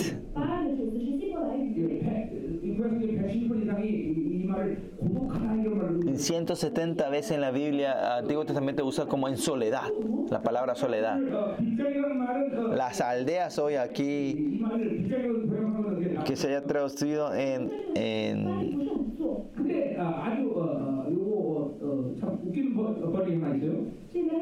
pero hay una traducción simpática en esto en el N, NRCB de eh, Biblia eh, Americana. Si viene Isaías 40 y, ah, 42, esta palabra Paad es traducido, se usa como, como se usa, esta misma palabra se usa para decir prof, profetas que adivinaban. Que otra forma de decir es que los que los profetas y los líderes cristianos o los sacerdotes decían eso era dar adivinanzas. Habla sobre los sacerdotes del sincretismo. Y si conectamos con ese significado, con la palabra que se viene próximo, es que consumirá a estos sacerdotes que dieron adivinanzas. ¿Por qué? Por las causas de sus propios consejos, dice versículo 6, ¿no? que estos sacerdotes eh, corruptos le dieron consejos de cómo hacer cuando hay guerra y cómo hacer en esas situaciones, es una profecía errada, ¿no? Está dando una adivinanza, ¿no? Y dice que el Señor vendrá a consumir eso, ¿no? Y me pare, a mí me parece que esa traducción es mucho mejor que los, consejos que dieron estos maestros falsos es el motivo que viene a ver eh, eh, esta destrucción. Si no son santos, si profetizan, todos son errados, erran. Por eso más que lo importante es ser santo. Versículo 7, miren. Entre tanto mi pueblo está adherido a, la rebelión contra mí. Por eso Dios en esta situación, cuando dice mi pueblo, es algo muy positivo. Positivo, ¿no? Porque aunque estén en este estado de corrupción, Dios todavía le piensa como su pueblo a Israel. Pero igual en todo esto dice que el Señor no vuelve a él. Aunque me llamen el, el Altísimo, ninguno absolutamente me quiere enaltecer. El altísimo es al, la palabra al.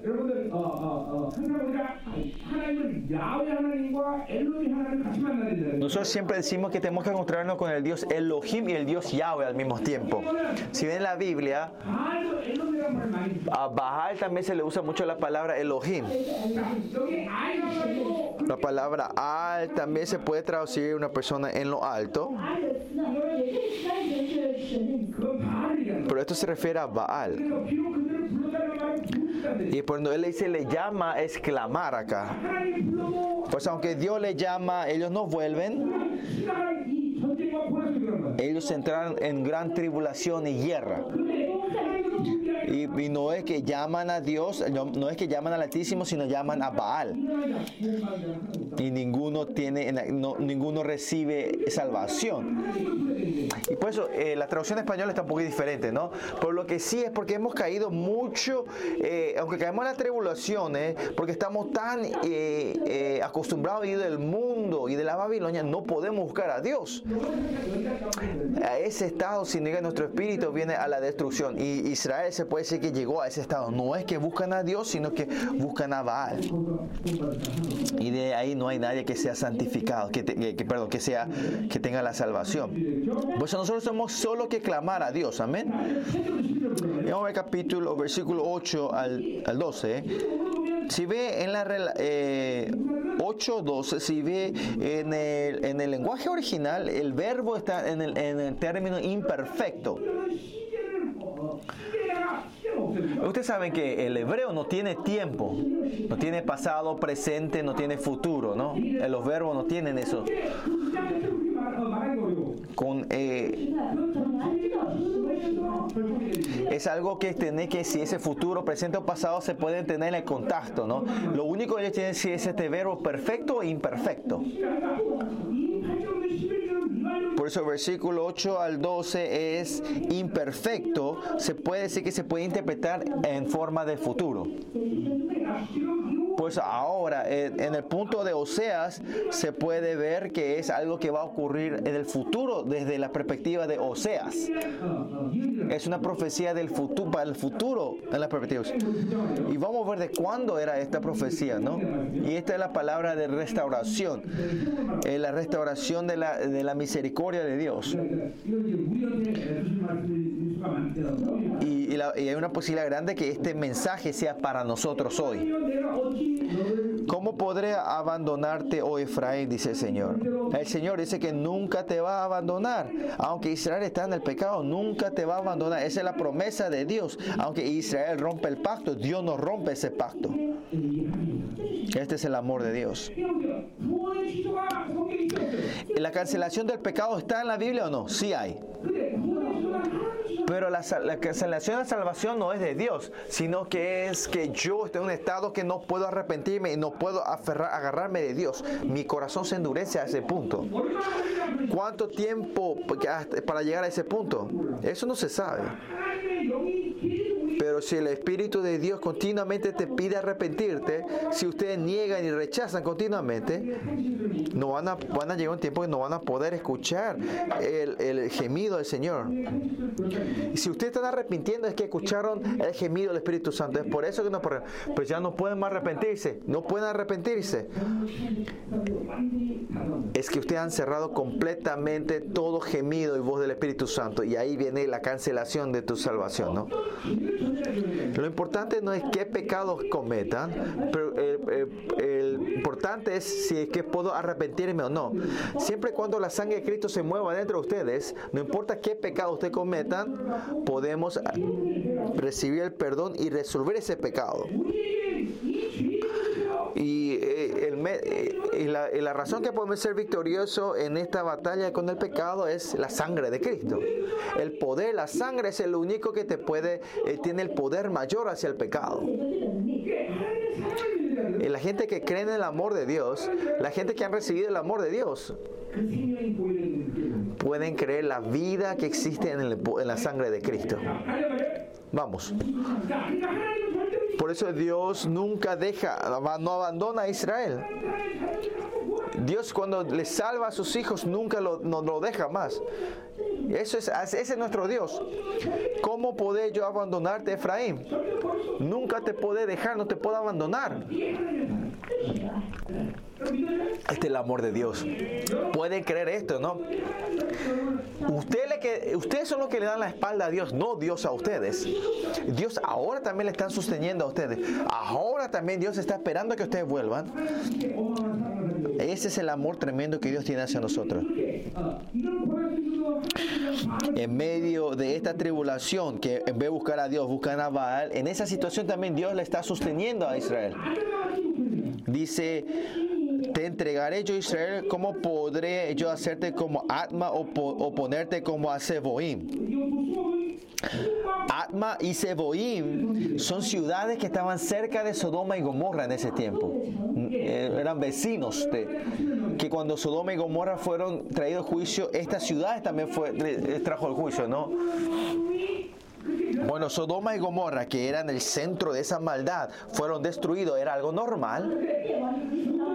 Pero Atma y Seboim, estas ciudades que estaban alrededores y, fueron infiltrados por eso, esas ciudades también fueron destruidas, ¿no? Y este Israel que fue, que ha recibido el pecado y han recibido todo este pecado, que venga la destrucción de ellos sería algo obvio y normal. Dios dice que no va a hacer eso. Por eso miren, vivir con Dios, nuestra vida es lo más hermoso, es vivir con Dios. Es un Dios paciente que, que le va a esperar eternamente, continuamente a usted, le espera continuamente. ¿no?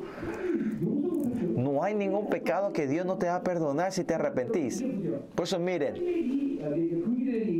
ah, sale la palabra misericordia la iglesia que tiene el don de la misericordia, la iglesia, ¿cuál es la característica de esa iglesia? Es si se arrepintieron. Ya no hay más problema, nada es problema. Lo mismo que yo. Si, si te arrepentiste de Dios y Dios ha aceptado todo eso, yo no tomo como problema. Hay siempre hay tiempo cuando tenemos que expulsar a la gente de la iglesia no es que la expulsamos porque no le podemos perdonar, sino pensamos en la relación de la, esa persona y la gente que están en la iglesia. Hay condiciones que esa gente tiene que salir. Si cometió un pecado muy grande, no es que sale por ese pecado. Hay dos cosas. Uno, no se ha arrepentido o o toda esa relación hace que esa persona no pueda estar en la iglesia. Todo pecado, si se arrepiente, podemos aceptar a esa persona. Si persona, si alguien dice que se arrepintió, no le odio a esa persona. Ahora la gente que está en toda mi iglesia, yo no le, yo no le, no le odio ni me siento mal. Porque el pecado que cometieron por el plan del enemigo, de doler, me, da pena, me da, me da pena, ¿no? Si no hubiesen caído, qué lindo hubiese sido, ¿no? Pero primeramente en la iglesia, si se arrepintieron, no, hay más problema. Y esa es la iglesia que tiene amor y misericordia principalmente una iglesia que puede recibir y aceptar todo. Ese es el corazón de Dios. Y es, por eso miren ahí. Mi corazón se conmueve dentro de mí.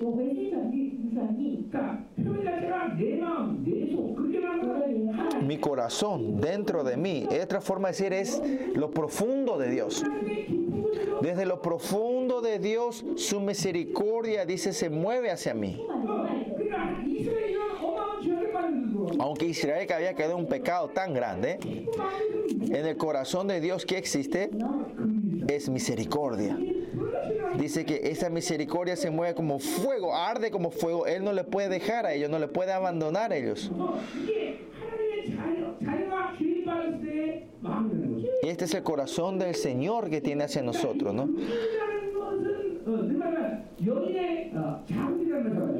Y se acuerdan, esta palabra compasión, acá dice español, o misericordia, viene de la palabra hebrea que significa, viene de la palabra viene la palabra del útero de la mujer, que significa que es vida, es por su misericordia Él nos da su amor, es por su compasión que Él nos ama, que nos perdona, es por su misericordia Él responde nuestra oración. Por eso, nosotros no es que nosotros seamos excelentes o sobresalientes, no, es porque tenemos la- el derecho, la autoridad, sino derecho, sino porque tiene su compasión, misericordia, nos perdona, nos ama y oramos, Él nos responde y si hacemos bien la cosa nos bendice y esta es la esencia de su vida. Por eso nosotros, eh, cuando tenemos, eh, la razón que tenemos el trono, la misericordia de la gracia es esto, es está aquí. Que tu, si tu espíritu no se ata y está, lig- tiene que estar ligero siempre y libres, por eso tenemos que salir al trono la gracia. ¿Por qué? Para recibir en el, pronto, en, el, en, el, en, el, en el tiempo oportuno su socorro y su misericordia. Sin su misericordia no podemos vivir. No es que vivimos porque respiramos oxígeno, sino por su misericordia hoy estamos viviendo. Es por su misericordia Él nos da su, el aire para que respiramos. Por su misericordia Él nos da la luz para nosotros. Y por su misericordia Él nos ama a nosotros. Así nos ama a nosotros. En, en- en todo estado de pecado, Él continuamente está dando su misericordia. Esta misericordia, el que recibe esta misericordia con amor, no es que se desanima en toda situación, sino se puede arrepentir. No caen en la condenación. Es la gente que no cree en la misericordia caen en, en la condenación, en la acusación del enemigo. El que no cree en la misericordia continuamente caen en las murmuraciones, la mentira de Dios, del enemigo, del enemigo. Por eso la condenación es algo que el enemigo está continuamente pegado en tus oídos, ¿no? Eso porque ustedes no ven espiritualmente de verdad el demonio. Los, los ministros cuando, cuando ven con sus ojos ven que los demonios están pegados a sus oídos, ¿no? Continuamente está, estos demonios pequeños están pegados y le siguen, siguen murmurando, vos no podés, vos no podés ser hijo de Dios, a ver, probá, no va a ocurrir, vos no sabés hacer nada. Así contiene condenación, te trae desánimo y, de y declaran, la sangre de Jesús todo espíritu de acusación salen. Todo espíritu de murmuración salen. Salen. La sangre de Jesús. La sangre de Jesús toda condenación desaparece. Todo espíritu, todo demonio que le está murmurando se cancela en esta hora. ¿Por qué? Porque, porque ustedes no saben lo fundamental de ustedes, porque no creen en la misericordia. Ustedes caen siempre en la trampa del enemigo. Usted cuando este físico eh, se ejercita mucho se cansa, ¿no? Porque gastamos la energía de, la, carne, ¿no? La, ¿Cuánta energía? O sea, la energía que se gasta más no es con el cuerpo, sino con la cabeza. Usted cuando la gente que usa mucho la cabeza son flaquitos. Pero ¿saben dónde se gasta más energía? Cuando estamos eh, continuamente molestando en el espíritu, ¿no? Cuando el espíritu está, no está en paz, se pierde mucha energía, ¿no? Si está continuamente, continuamente en acusaciones, se van perdiendo energía y no es fácil para esa persona orar. No pueden orar porque no tienen fuerza para orar. Van perdiendo su energía. Se... Por eso la acusación es algo que tienen que resolver. ¿Cómo? ¿Qué quiere decir que tienen acusaciones y condenaciones? ¿Que el enemigo le está trayendo juicio? ¿Nosotros tenemos juicio? No. No sean engañados. No hay juicio para nosotros. Oigan, demonios, si el Señor te terminó todo juicio, ¿cómo vos me vas a traer juicio? En el nombre de Jesús, salgan. Vos ya no puedes traer más juicio en mí, en mi vida. La sangre que derramó mi abogado terminó este juicio. Ya no hay más acusación. Solo tenemos que arrepentirnos. Es victoria. Todo es Dios va a restaurar todo. La sangre de Jesús. El poder de la sangre está fluyendo ahora.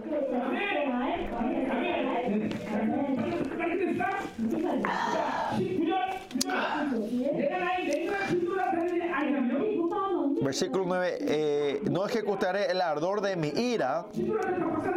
No, ¿qué está diciendo? Si con su ira él destruyó toda Israel. Pero esto es una profecía, acuérdense, esta es la profecía. No es que por esto que Dios va a ser destruido, sino la profecía lo que va a ocurrir en medio del juicio que está recibiendo Israel.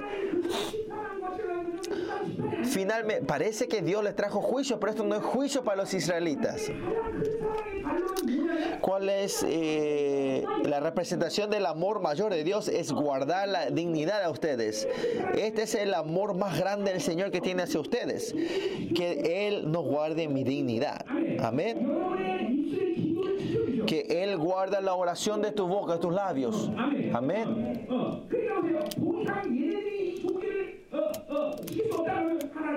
Si ellos no pueden guardar más su dignidad, lo primero que, lo que Dios hace es sacarles a ellos, sacarles la vida para los pueblos de Dios el juicio no es juicio. El mundo si recibe el juicio termina, pero el juicio para los hijos de Dios no es juicio. De ahí es donde Él hace parar la maldad y guardarle esa, esa, pequeña dignidad que le queda a ellos, ¿no?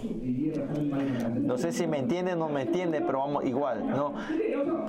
Pero miren, que Él no manifieste esta, esta ira, es, no, eh, no, importa qué situación sea la iglesia de Dios, no es que no va a haber una situación, una era donde Dios no va a más traer su ira a sus iglesias. Ya están viendo cuándo es eso, ¿no? Dice, ni no volverá a destruir a Efraín. Por el pecado ya no va a ser destruido, no va a traer más juicio. Esta temporada va a venir una temporada que va a pasar esto. Es una profecía. Esa, esa temporada está viniendo. Ustedes saben, ya, ya llegó, ¿no? Saben, ¿no? En nuestra perspectiva ya llegó, ¿no? Por eso miren. ¿Y por qué? ¿Por qué? ¿Por qué viene esa temporada donde no va a levantar su ira y destruir Efraín por su pecado? Porque yo soy y no hombre. ¿Qué, se refiere a esto? Que yo soy Dios, no hombre. Cuando Jesucristo vino a esta tierra, después de tomar la cruz, después de terminar el partido, Él por fin dice, reconocido con el Estado que se le reconocen a Él como Hijo de Dios.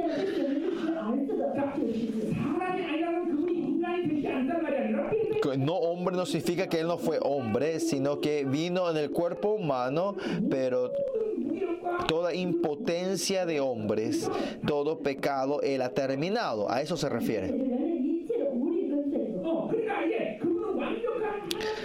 Él es, se ha sentado como un Dios perfecto en el trono. Él está, está confirmando la victoria.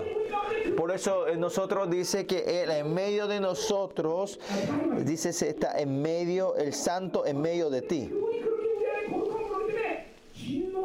Por eso es que eh, como el santo de nosotros, Él no tiene manera. ¿Por qué? Porque Él destruyó toda la ira porque Él vino en el cuerpo humano. Esto es algo muy importante. Escúchenme bien. Miren, veamos la perspectiva de Israel. Dios era una persona que hablaba solo con Moisés en el monte Sinaí. Dice, pero Él viene a morar en medio de la ciudad, del pueblo. Él es un Dios perfecto, un Dios santo. Este Dios, porque vino en medio de la tienda, los israelitas, el método de la vida de Israel es solo uno. ¿Qué es? ¿Cuál es? Es morirse, no hay otra forma. Y para vivir en medio con el Dios santo, tiene que morir. Pues mirando a ese Dios santo, ellos tienen que ir matándose a sí mismos. Eso es Israel es porque no hicieron ese proceso de matarse, eh, Israel cae en esta corrupción que está hoy. Por eso miren, Israel, eh, cuando Jesús vino en el cuerpo humano, terminó todo y fue un Dios perfecto. Pero miren, Israel que está en medio, eh, con Dios que está en medio de sus tiendas, tiene que morir todos los días, ¿cuánto más que ese Dios santo está dentro de nosotros? ¿Ustedes pueden vivir? Por eso ustedes tienen que morir todos los días. Por eso, ¿qué dijo Pablo? Yo muero todos los días. ¿Por qué podemos mo- morimos todos los días? Porque ese, ese Señor Santo está dentro de mí. ¿Cómo van a poder vivir? Y por eso es que morimos siempre en la cruz con el Señor todos los días. Este proceso, si no hacemos esto, Israel ya no va a tener ira. ¿Por qué? Porque Él pagó el precio de esa ira y ese el santo está dentro de mí. Yo ya no puedo vivir como el ser de la carne. Yo tengo que morir todos los días. Este es un evento tremendo. Y que no, si es que no creemos, no morimos. Viven de tu pensamiento y tus métodos y tu voluntad. O sea, está dando una, una, una profecía tremenda, ¿no? Y que ese, ese santo esté dentro de mí. Eh, significa, ¿esto qué significa? Es morirnos todos los días. Tenemos que morirnos todos los días para no caer en la ira de Dios. Pues dos cosas aquí. Uno, dos cosas ocurren en mi vida. Ese santo de Dios está dentro de mí. Por eso mi viejo hombre tiene que morir todos los días. Y porque Él murió por mí, mi, mi nuevo hombre va creciendo siempre en la santidad. O sea, había una profecía tremenda, ¿no? Por eso miren, como Dios, todo lo que el Señor hizo, Esencialmente que él se ha transformado como hombre. El punto no era para darnos resolver la salvación, sino para que toda la carne, toda humanidad muera a nosotros y usted para que ustedes puedan vivir como dioses, como seres divinos. En primera Juan, en primera Pedro dice claramente, en segunda Pedro capítulo 1 dice, ¿no? Somos seres que tenemos el carácter divino de Dios. Nosotros vivimos claramente con la, con la característica divina, ¿no? Y esa es la profecía de, de Joseas, ¿no? Que tenemos que morir todos los días. Que morir todos los días es el principio de nuestra vida. En, en Corintios, por eso, Pablo siempre dice, me muero, muero todos los días. El versículo 10, estos son dos profecías. En pos de Jehová caminarán, él rugirá como león, dice. El león ruge para ir a cazar a sus, a sus pero algunas veces cuando el, el león, león, cruje y se va y sus hijos le siguen, ¿a quién se refiere este, este león? Al león de Judá, a Mesías. Y porque vienen al Mesías, los hijos vendrán a seguir a ellos, ¿no? Que es, cuando el león ruge, los hijos vendrán desde el occidente. Es porque dicen que Occidente sí es de Asiria. Occidente se refiere al, al, mar Mediterráneo, se refiere a todos los israelitas que están volviendo por el mar de eh, los diásporas de Israel. ¿no? Y desde el versículo 8 está hablando eh, un punto escatológico, una profecía escatológica, escato, escatológica en ese tiempo, en el último tiempo. Y cuando este león empieza a rugir, todos los israelitas empiezan a volver. Miren, usted tiene que escuchar el rugir de ese rey. Tiene que escuchar el rugir que le hace temblar al enemigo. Pero cuando él ruge, los, los hijos le siguen. Nosotros los remanentes le estamos siguiendo. Le estamos siguiendo al león, al león de Judá. Le seguimos al león cuando empieza a rugir. Al escuchar este rugir, ustedes el que se escapa, el que se escapa tiene problemas. Usted tiene que escuchar el, el rugir del león. Tiene que escuchar y seguir al rugir del león. Estamos en esta temporada de que el, el, león de Judá está rugiendo. Vamos a repetir. Repitan conmigo. ¿Por qué no hacen? Leones de, leones de Judá, rugan. ¿Por qué no haces? ¿Rujan? Rujan.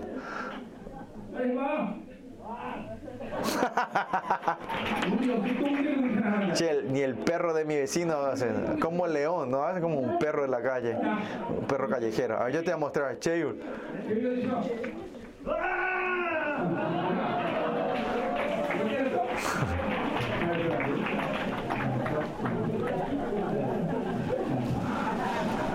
Isaac, ¿te atreves? ¿Te animas? Bueno, vamos a terminar. Versículo 14, el 12, 11, 12, 11. Como ave acudi- acudirán velozmente de Egipto y de la tierra de Siria como paloma. Ah, ¿Se acuerdan? En el, capítulo 7, 8 hablamos de que era una paloma incauta, ¿no? Pero estos pueblos que están volviendo a Israel dicen que son palomas santas en ese día. Son palomas puras, ¿no? Por eso que están temblando, acá significa que están en reverencia. Si los que dan reverencia a Dios vuelven en ese día, ¿no? Y le va a hacer morar en ese lugar. Le harán descansar en ese lugar. Va a haber una gran victoria. Es donde le hacen morar en la casa de Dios, ¿no? La victoria final, la victoria escatológica, ¿no? Y nosotros viviendo en esa temporada, temporada, ¿no? Y estamos viviendo en ese tiempo de la escatología nosotros, ¿no? Nosotros estamos viviendo ese tiempo porque Dios es santo, morando dentro de nosotros. Los santos que se matan a sí mismos se están levantando hoy en día, en los últimos días. Y luego, y los que escuchan el rugir de ese león se están levantando, ¿no? Y las palomas puras, los que tiemblan, los que tienen reverencia a Dios se están levantando. Estamos en esa temporada. Eh, qué profecía tan grande y poderosa, ¿no? Y fuimos llamados como esta generación santa nosotros. Y toda nuestra profecía está aquí, ¿no? Tu nombre está aquí. Miren, el nombre de usted está escrito aquí. Por eso el que santo está reinando y el que está matándose a sí mismo delante del rey, ellos están saliendo. Ellos son las palomas que están volviendo, puras, ¿no? Y luego, como palomas santas, los que están eh, alaban- temblando, se levantan ese día, ¿no? Se, escucha el rugir del león de Judá. Escuchan el rugir de victoria. Es un, es un, es un ru- un rugir de temor para el enemigo, pero es el rugir que le sigue a los hijos de Dios, ¿no? Síganme, síganme, hijos, mis hijos, dice el Señor. Las palomas puras que, que reverencia al Señor, levántense, vamos a orar. Vamos a orar. Hoy tiene que orar como leones, rugir como leones. La lengua de usted tiene que orar así. Tiene que sonar así la lengua de ustedes hoy. Y hoy termina esta sesión y el que no perdió la voz va a pagar el precio, dice. Eh, una oración, una oración muy importante tenemos que hacer hoy. Eh, porque es una, una, una profecía exacta sobre nosotros. Es una profecía hacia nosotros esto hoy. ¿El santo está dentro de ustedes o no está dentro de ustedes? Si está, el único camino que tiene que vivir es matar al viejo hombre entre ustedes. Ahora esa gente por fin van a escuchar el rugir del león de Judá. Ahora tienen que seguir a él, a ese, a ese, a ese león. Amén. Esa gloria está viniendo ahora dentro de ustedes. Él, esa gloria se está manifestando ahora. Ahora todo el universo eh, está- se está levantando en, en, en forma de cruz. Y si explicamos esto eh, mucho, ¿no? Eh, todo este universo se está formando en una forma de cruz. Y su gloria se está manifestando en este día.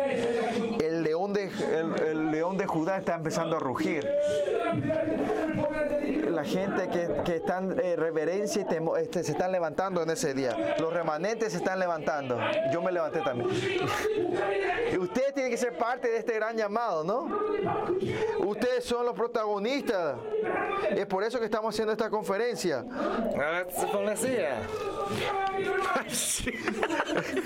Ustedes se van a levantar y morir juntos, ¿no? Ya no hay más tiempo para eso. Aleluya.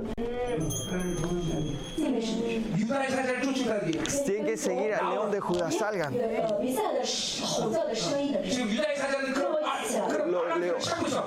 Los, leones de Judá están buscando ese balance hoy día. Tiene que ser puro como las palomas. Siempre declarar la santidad y matándose a sí mismo todos los días. Hijos amados, a los que yo le llamé, dice el Señor, salgan. Salgan conmigo, vamos a la gloria. Amén. Aleluya. Oh Señor, ven en este lugar. En esta noche, Señor, esta, este, los protagonistas de Judá Joseas están hoy aquí, Señor. Esa gente, esos leones, esa paloma están acá sentados hoy. ¿Cómo podemos negar esta profecía, Señor? ¿Cómo puedo negar que yo soy el protagonista de esta profecía, Señor? Oh, Señor, es verdad. El, protagonista de esta profecía de José, o sea, soy yo. yo. Ayúdame a declarar que soy yo este Señor y que ahora es mi oído, que pueda escuchar el rugir del león de Judá, Señor, en esta hora. Que, que cuando escuche esa voz yo pueda levantarme como las palomas puras y, y tener reverencia a ti, Señor. Oh Señor, en esta hora abre nuestros oídos espirituales, que los ojos espirituales de la fe en esta hora, Señor. Señor, ayúdanos a escuchar el rugir del